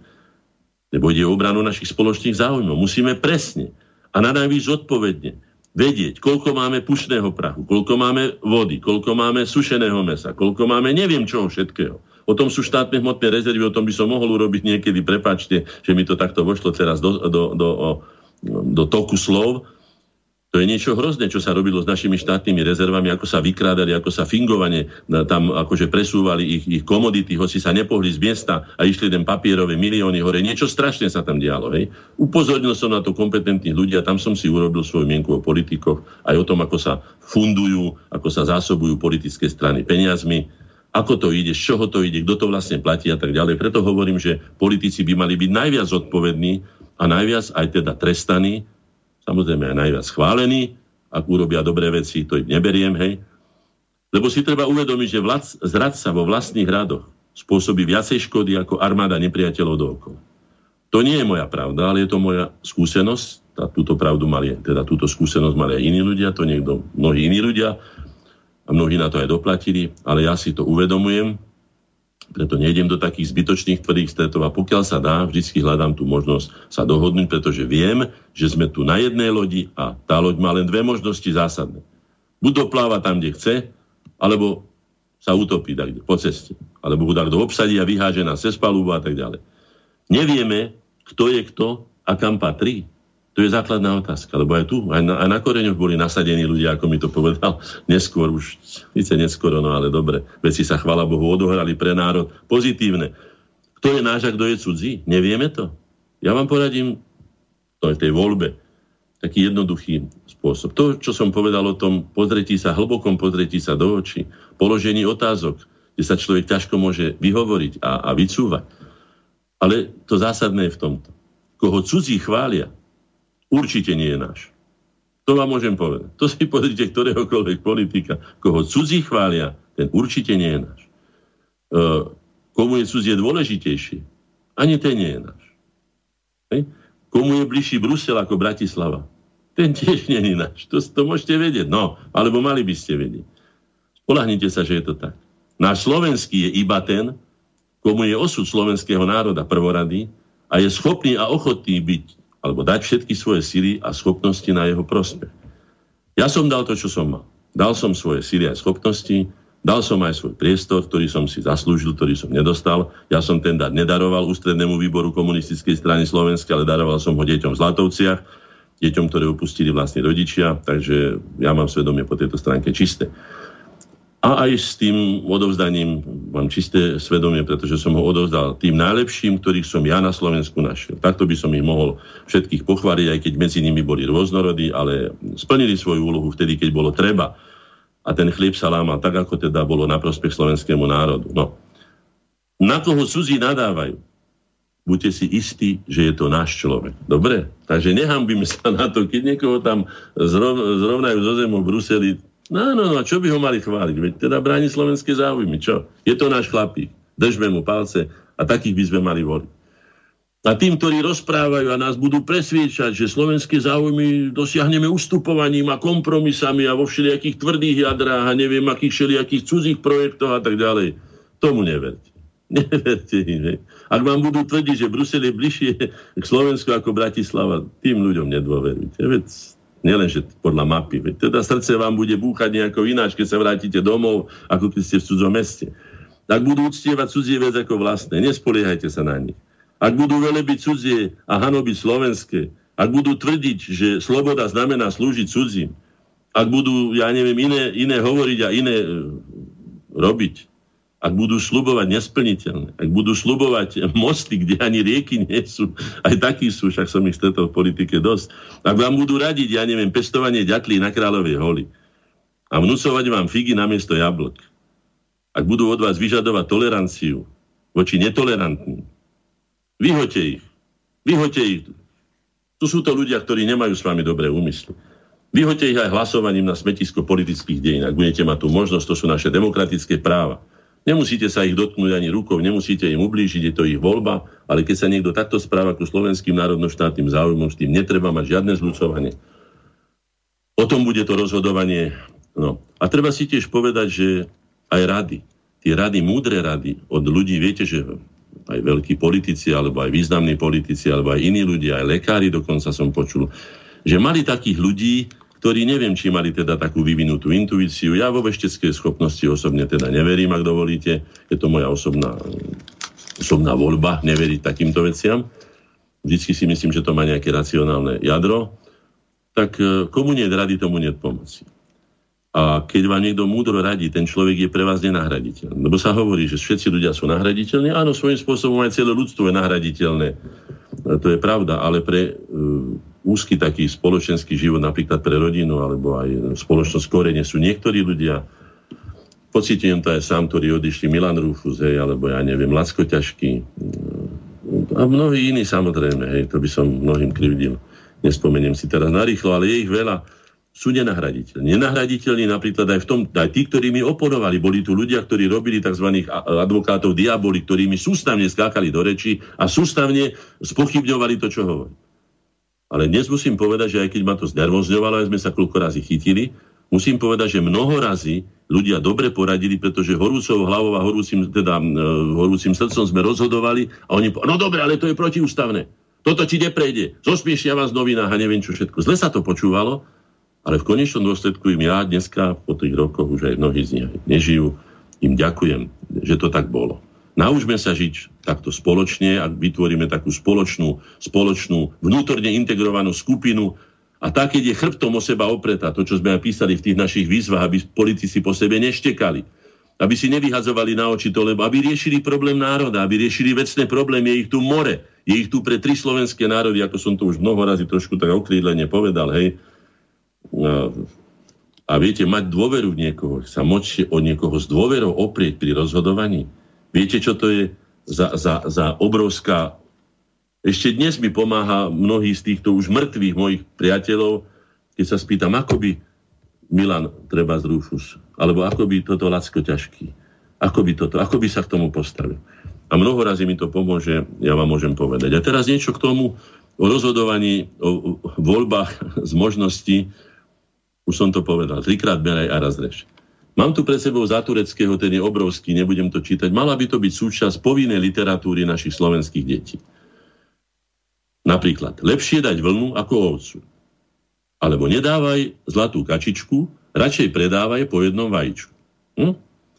Lepšia škôdka ako škoda. Ústa zatváraj, oči otváraj. Opatrnosť je matka bezpečnosti. To som o tom Zajačíkovi povedal. Ale aj o iných.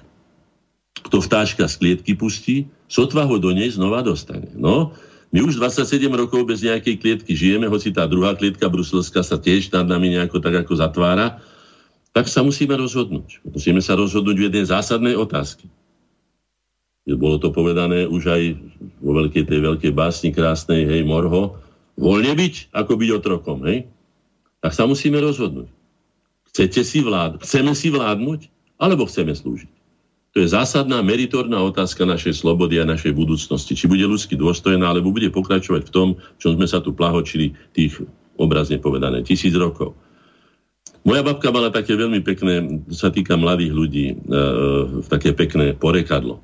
Zavrtal sa červík do chrenu a myslel, že nie tlačí jeho koreň.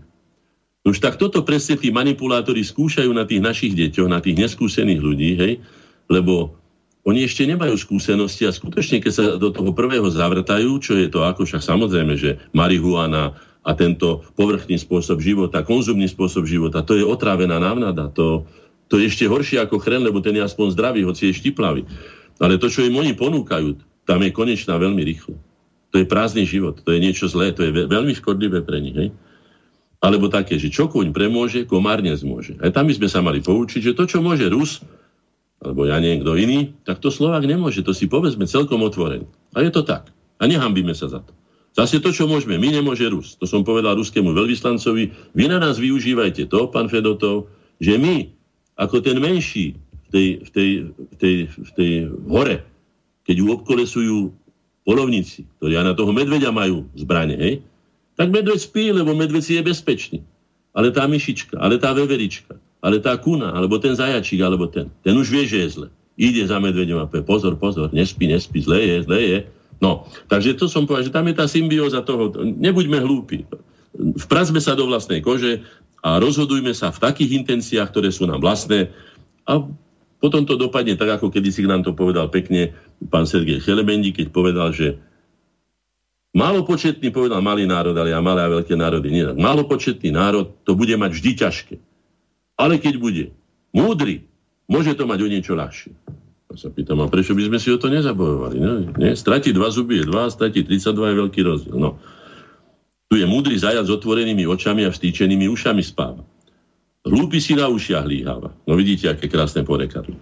Ak si silný myslí, že nemusí byť múdry, míli sa. To je napríklad na toho medvedia, čo som povedal. Alebo lepšie hodiny rozmýšľať, ako rok banovať. Nepil konár pod sebou. Tu je to o tom našom štáte, o tých, čo nadávajú, že štát, takýto štát a hento. A čo ty nadávaš na dom? Štát není na vine. Nadávaj konkrétne a menovite na tých, ktorí to spôsobili, si ich vystriehni. Keď budeš chcieť voliť, poradím ti veľmi ľahko. Podri si hlasovania a budeš vedieť. Nebudeš počúvať sluby a, a, a neviem čo, všetko medové motúzy kolo. Podri si ako hlasoval. A budeš vedieť, či je za slovenské veci alebo nie. Nevolaj cudzích v tvojom dome poriadok robiť. No, ďalšie múdre. Horší poturčenie z oturka, áno, to je veľmi známe. Alebo toto o tých deťoch. Ohýbaj ma, mamko, pokým som ja Janko, kým ja, keď ja budem, e, Jano, neohneš ma, mamo. Čo ja nech zmeškal, Jano nedobehne. Z vody sveta kazia mladé kvieťa. Lepšia starších rada ako mladších umenie. No o tom by som ja mohol rozprávať, najmä o tých sprejeroch. To je samostatné. Ne? Beda tomu domu, kde žena gate nosí a chlap sukne. A to, čo som už povedal, uh,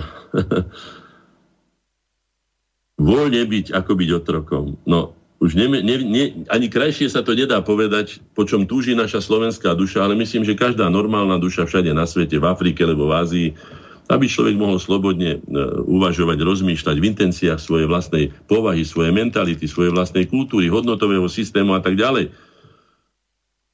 Mnohé napoveda, že rok 2020 bude rokom závažných a významných a zrejme aj osudových rozhodnutí, ktoré slovenský národ e, môžu aj pripraviť o to najvzácnejšie, ako som už povedal, o, o tú štátnosť, teda o výkon svojej vlastnej moci na vlastnom území. A môže sa stať aj otrokom na vlastnej zemi. E, musíme preto voliť ako takmer celé naše dejiny, aj keď nemáme, nemáme tu ani Hlinku, nemáme tu ani Štefánika. Treba si to povedať otvore. Nemáme tu osobnosť tohto typu. Hej? Ale ak ako to bolo písané, že lepšia škôdka ako škoda, Budeme voliť to, ako sme volili celý náš dlhý, alebo teda niekedy celý tak veľmi dlhý život, menšie zlo. He? Odporúčam teda, ako som už povedal, k tomuto roku. Rok 2020 bude rokom závažných a zrejme aj osudových rozhodnutí o ďalšom vývoji slovenskej štátnosti. Patria k tým predovšetkým februárové voľby do, roku, do Národnej rady Slovenskej republiky, ktorých výsledky dajú odpoveď na zásadnú osudovú otázku nášho národného bytia a našej budúcnosti. Chceme si vládnuť, alebo chceme slúžiť cudzím. Za právo slobodne a zvrchovane rozhodovať o svojich veciach, vzťahoch a záujmoch sme ako národ pracovali, tvorili a bojovali celé naše dejiny. Preto si toto prirodzené právo a zároveň aj výsadu každého slobodného a rovnoprávneho subjektu uznaného medzinárodným spoločenstvom ako najvýznamnejšiu hodnotu nášho štátno-politického úsilia. Nesmieme nechať vziať, ani s ňou hazardovať, či byť voči nej lahostajný.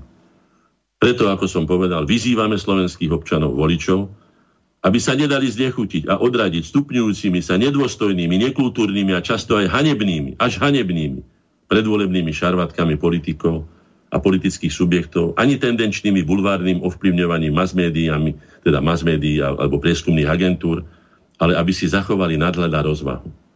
Aby nepočúvali reči a slúby, ale zamerali svoju pozornosť výhradne výhradne iba na činnosť a konkrétne skutky politikov vykonané na prospech slovenského národa a štátu. Počas 27 rokov trvania súčasnej Slovenskej republiky mal každý dosť času aj príležitosti dokázať skutkami svoj úprimný vzťah svojmu národu a vlasti. Konkrétne aj hlasovaním Národnej rade Slovenskej republiky, či pri rozhodnutiach vlády Slovenskej republiky. Tým, pre ktorých sú cudzie záujmy dôležitejšie než slovenské, a Brusel im je bližšie ako Bratislav, musíme dať jednak svojou účasťou vo voľbách, ale najmä svojim hlasovaním jasne a jednoznačne na vedomie, že nemajú morálne právo patriť medzi elitu slovenskej reprezentácie. Tento náš príklad a vzor občianskej a národnej zodpovednosti nech sa stane zároveň aj začiatkom plnenia programu národnej kampane výchovy slovenských politikov, alebo, alebo národného programu výchova slovenských politikov s cieľom zabezpečiť, isté, že to je mnohogeneračný program, to aby sme si nemysleli, že šibneme čarovným prútikom, to nie. Zabezpečiť, aby slovenské národno-štátne záujmy reprezentovali výhradne iba skutoční praxou života overený, úprimný a obetavý slovenský vlastenci s pevným a vyhraneným charakterom, pre ktorých je všetko slovenské prvoradé a verná služba na prospech slovenského Slovenska je pre nich cťou a najvyšším zákonom. Toto je naše posledné vyhlásenie k situácii, ktorú prežívame. Preto sme ho dali, pretože najhoršou, tou najhoršou zo všetkých volieb by bola voľba o nás bez nás. Ak to my zvrzáme, ak to pokazíme, či už svojou lahostajnosťou, nezodpovednosťou alebo zlou voľbou, tak sa dostaneme tam, kde sme sa z toho vymanili 1.1.93. Keď to slnko zasvietilo skutočne aj na nás ako na iné národy, pretože ja to prajem tak, ako to prajem Slovákom, prajem to všetkým národom, ako som povedal. Prajem to aj tým nešťastným Katalancom. Tu vidíme jasne, tu vidíte tú, tú podlosť Čarnogurského, ktorý nám rozpráva, že po, po roku 2000 a lodičky a hviezdičky a neviem čo všetko, stoličky a krížom krážom, kde by sme sa boli dostali. Chlieb treba rámať vtedy, keď je čas. Treba byť vtedy pritom, treba byť sústavne na, na, na, na, na kontakte s dobou. Sústavne treba byť na, na, na pozore, na pozore. A aj tú škáročku nádeje a možnosti urobiť tak, ako my, menší, slabší, dokážeme, pretože väčší si to urobí vtedy, keď chce. My nie, my musíme na to čakať, musíme si to pripravovať. Vieme, že najvyšším riadiacím zákonom celého systému života a sveta je zákon nevyhnutnosti. A ten zákon jednoznačne hovorí, kto sa previní chybným konaním alebo omylom, musí byť potrestaný. Chápme to skutočne ako vec, ktorá je nevyhnutná, pretože život, keby sa takto, však si zoberte, nechcem to ponižovať, alebo nechcem to ani ironizovať, že život aj na tejto našej planéte Zem je len plesňou. Je len plesňou. Pozrite si zem, na Zemegulu s jej obrovskými miliónmi kilometrov kubických hmoty, a ten život je len nejako okolo 30 kilometrov hore-dolu, okolo tej, tej, tej, toho obalu tej zeme. No to je ako plesen, doslova, prepáčte, že to tak hovorím, veď ja sa medzi to takisto rátam, ale nemyslím to v tom takom, len v tom obraznom zmysle spôsobu, aby, teda, aby sa niekto neurazil na to. Hej. A tá, tá, obrovská, tá, tá, tá obrovská nemá, ale pritom fyzick, fyzickou silou nabitá energia, ktorá nás môže jedným meteoritom rozčesnúť na tisíc iných e, bezvýznamných e, úlomkov, a my tu máme šancu si žiť svoj život taký, aký, aký sme si vysnívali pokračovať v tom, čo si vysnívali naši 22 predkovia, čo som hovoril o tom, o tom odkaze v, v tom genóme, e, ktorý, ktorý každý z nás, každá ľudská bytosť, každý ľudský tvor má tých 22 generácií svojich predkov, odkazu svojich predkov. No aby žili, nie? A prečo je tam taká hlboká, taká obrovská hĺbka túžby a vôle žiť? Prečo je tam tá obrovská zásoba skúseností a túžba pokračovať v živote, vyvíjať sa, Vieme veľmi dobre, že sa vyvíjame.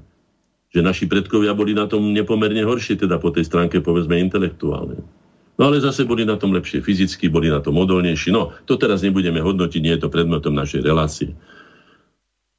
Ale tá osudovosť voľby v tých rizikách procesoch rozhodovania je skutočne veľká.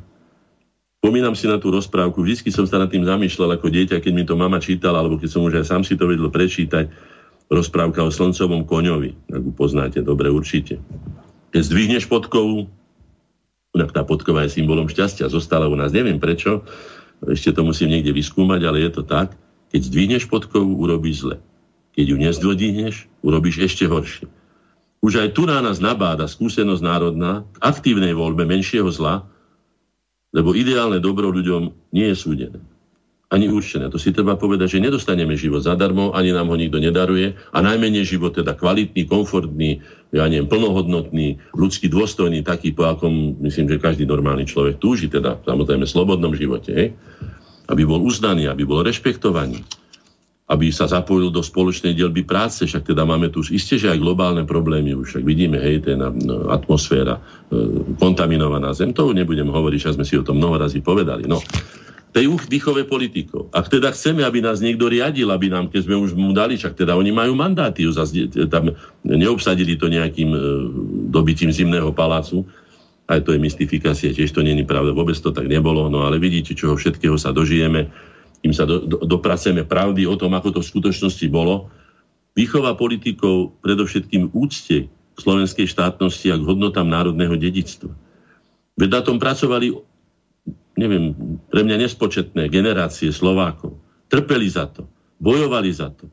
Už som to povedal mnoho razy, že ani to neboli tak chlapi, hoci sa teda preslávili v tom, že tá kodifikácia, ako sme spomínali, Bernoláková, alebo predtým ešte ten rastic s tými svojimi múdrymi rozhodnutiami, aby dal nášmu ľudovému vtedy ešte jazyku aj tú písomnú podobu, čím sme sa dostali medzi civilizované národy.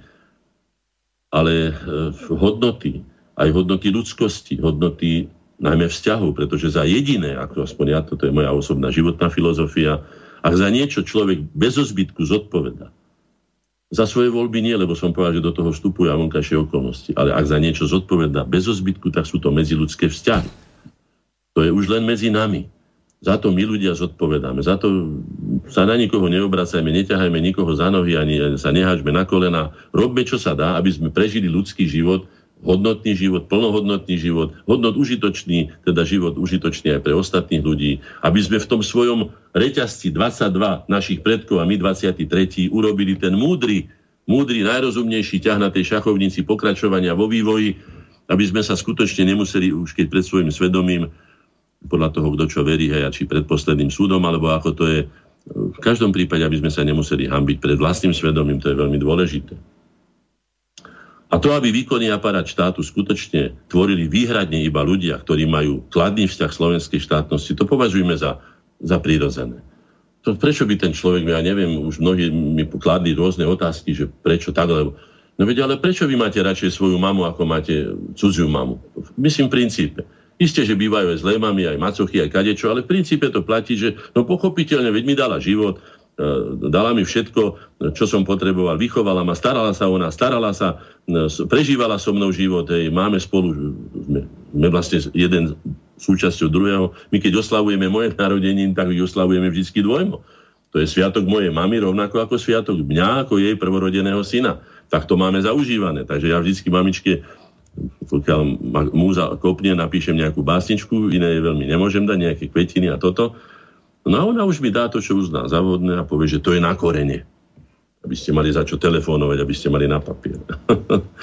no, takže samozrejme treba aj odborne zabezpečiť ten poradcovské zbory, ale aj morálne. Aj morálne, aby to neboli podrazcovia, aby to boli skutočne ľudia, ktorí to optimálne riešenie, tú voľbu takú vyberú, ktorá keď už nie je optimálna, taká, že dosiahneme absolútny ideál, čo som povedal, že zrejme v našom prípade je veľmi ťažké, tak aby sme, aby sme teda aspoň to najmenšie zlo urobili aby sme ten, ja neviem, koľko ešte máme času, pán Hazucha. No, už len 1,5 minúty. No. Čo potrebujeme? Zopakujem zo svojej skúsenosti. Ja si myslím, že som toho už povedal aj na jednu konskú hlavu dosť. Hej. Určite nelahostajnosť. Aktivitu. Nabáda nás tomu celý odkaz, ktorý poznám slovenských deň, sústredených porekadlách, múdrostiach, pranostikách, rozprávkach, bajach všade. Hej. Nie kritizovať, pomáhať Nebúrať, stavať, nieničiť, tvoriť, nerozbíjať, scelovať, nie ohrozovať. Zabezpečovať, zabezpečovať. No a na ten prestupný deň v osudovom roku pristúpme všetci, všetci zodpovedne k rozhodnému kroku. Zo slúžiacich rúk vráťme späť vládu do slovenských rúk. Aby tak, ako je Česko české, či maďarsko-maďarské a polsko-polské, bolo a zostalo aj slovensko-slovenské. Veď sme za to pracovali a bojovali celé naše dejiny a slovenské Slovensko je vlastne zmyslom našich slovenských dejín. Ďakujem vám za pozornosť. Pán Hornáček, rozlúčim sa s vami a takisto aj s našimi poslucháčmi e-mailom, ktorý nám prišiel 19 hodín 14 minút od Petra, ktorý napísal nasledovne. Pán Hornáček, Hovoríte veľmi múdre slova, ste pre nás vzor. Ďakujeme vám za múdre rady, Peter. No, Takže... čo viac si môžem prijať. Ďakujem pekne Petrovi a prajem nielen slovenskému národu, ale všetkým národom prajem predovšetkým mier, múdre voľby, múdre rozhodnutia, aby prežili plnohodnotný život, aby sme sa stretali vždycky tam, kde je priesečník ľudskosti, aby sme naplnili svoj život zmyslom, ktorý je hodný človek. To by som si prijal. Pre všetkých. Ďakujem vám, pán Hornáček, a takisto aj našim poslucháčom za pozornosť, za priazeň, za finančné prostriedky a želám vám pekný večer so Slobodným vysielačom. Do počutia. Všetko dobré do počutia. Vysielací čas dnešnej relácie veľmi rýchlo uplynul, tak sa s vami zo štúdia Banska Bystrica Juh lúči moderátor a zúkar Miroslav Hazucha, ktorý vás touto reláciou sprevádzal. Vážené poslucháčky a poslucháči, budeme veľmi radi, ak nám zachováte nielen priazeň, ale ak nám aj napíšete vaše podnety a návrhy na zlepšenie relácie lebo bez spätnej väzby nebudeme vedieť relácie zlepšovať, za čo vám vopred veľmi pekne ďakujem. Do počutia. Táto relácia vznikla za podpory dobrovoľných príspevkov našich poslucháčov. I ty sa k ním môžeš pridať. Viac informácií nájdeš na www.slobodnyvysielac.sk Ďakujeme.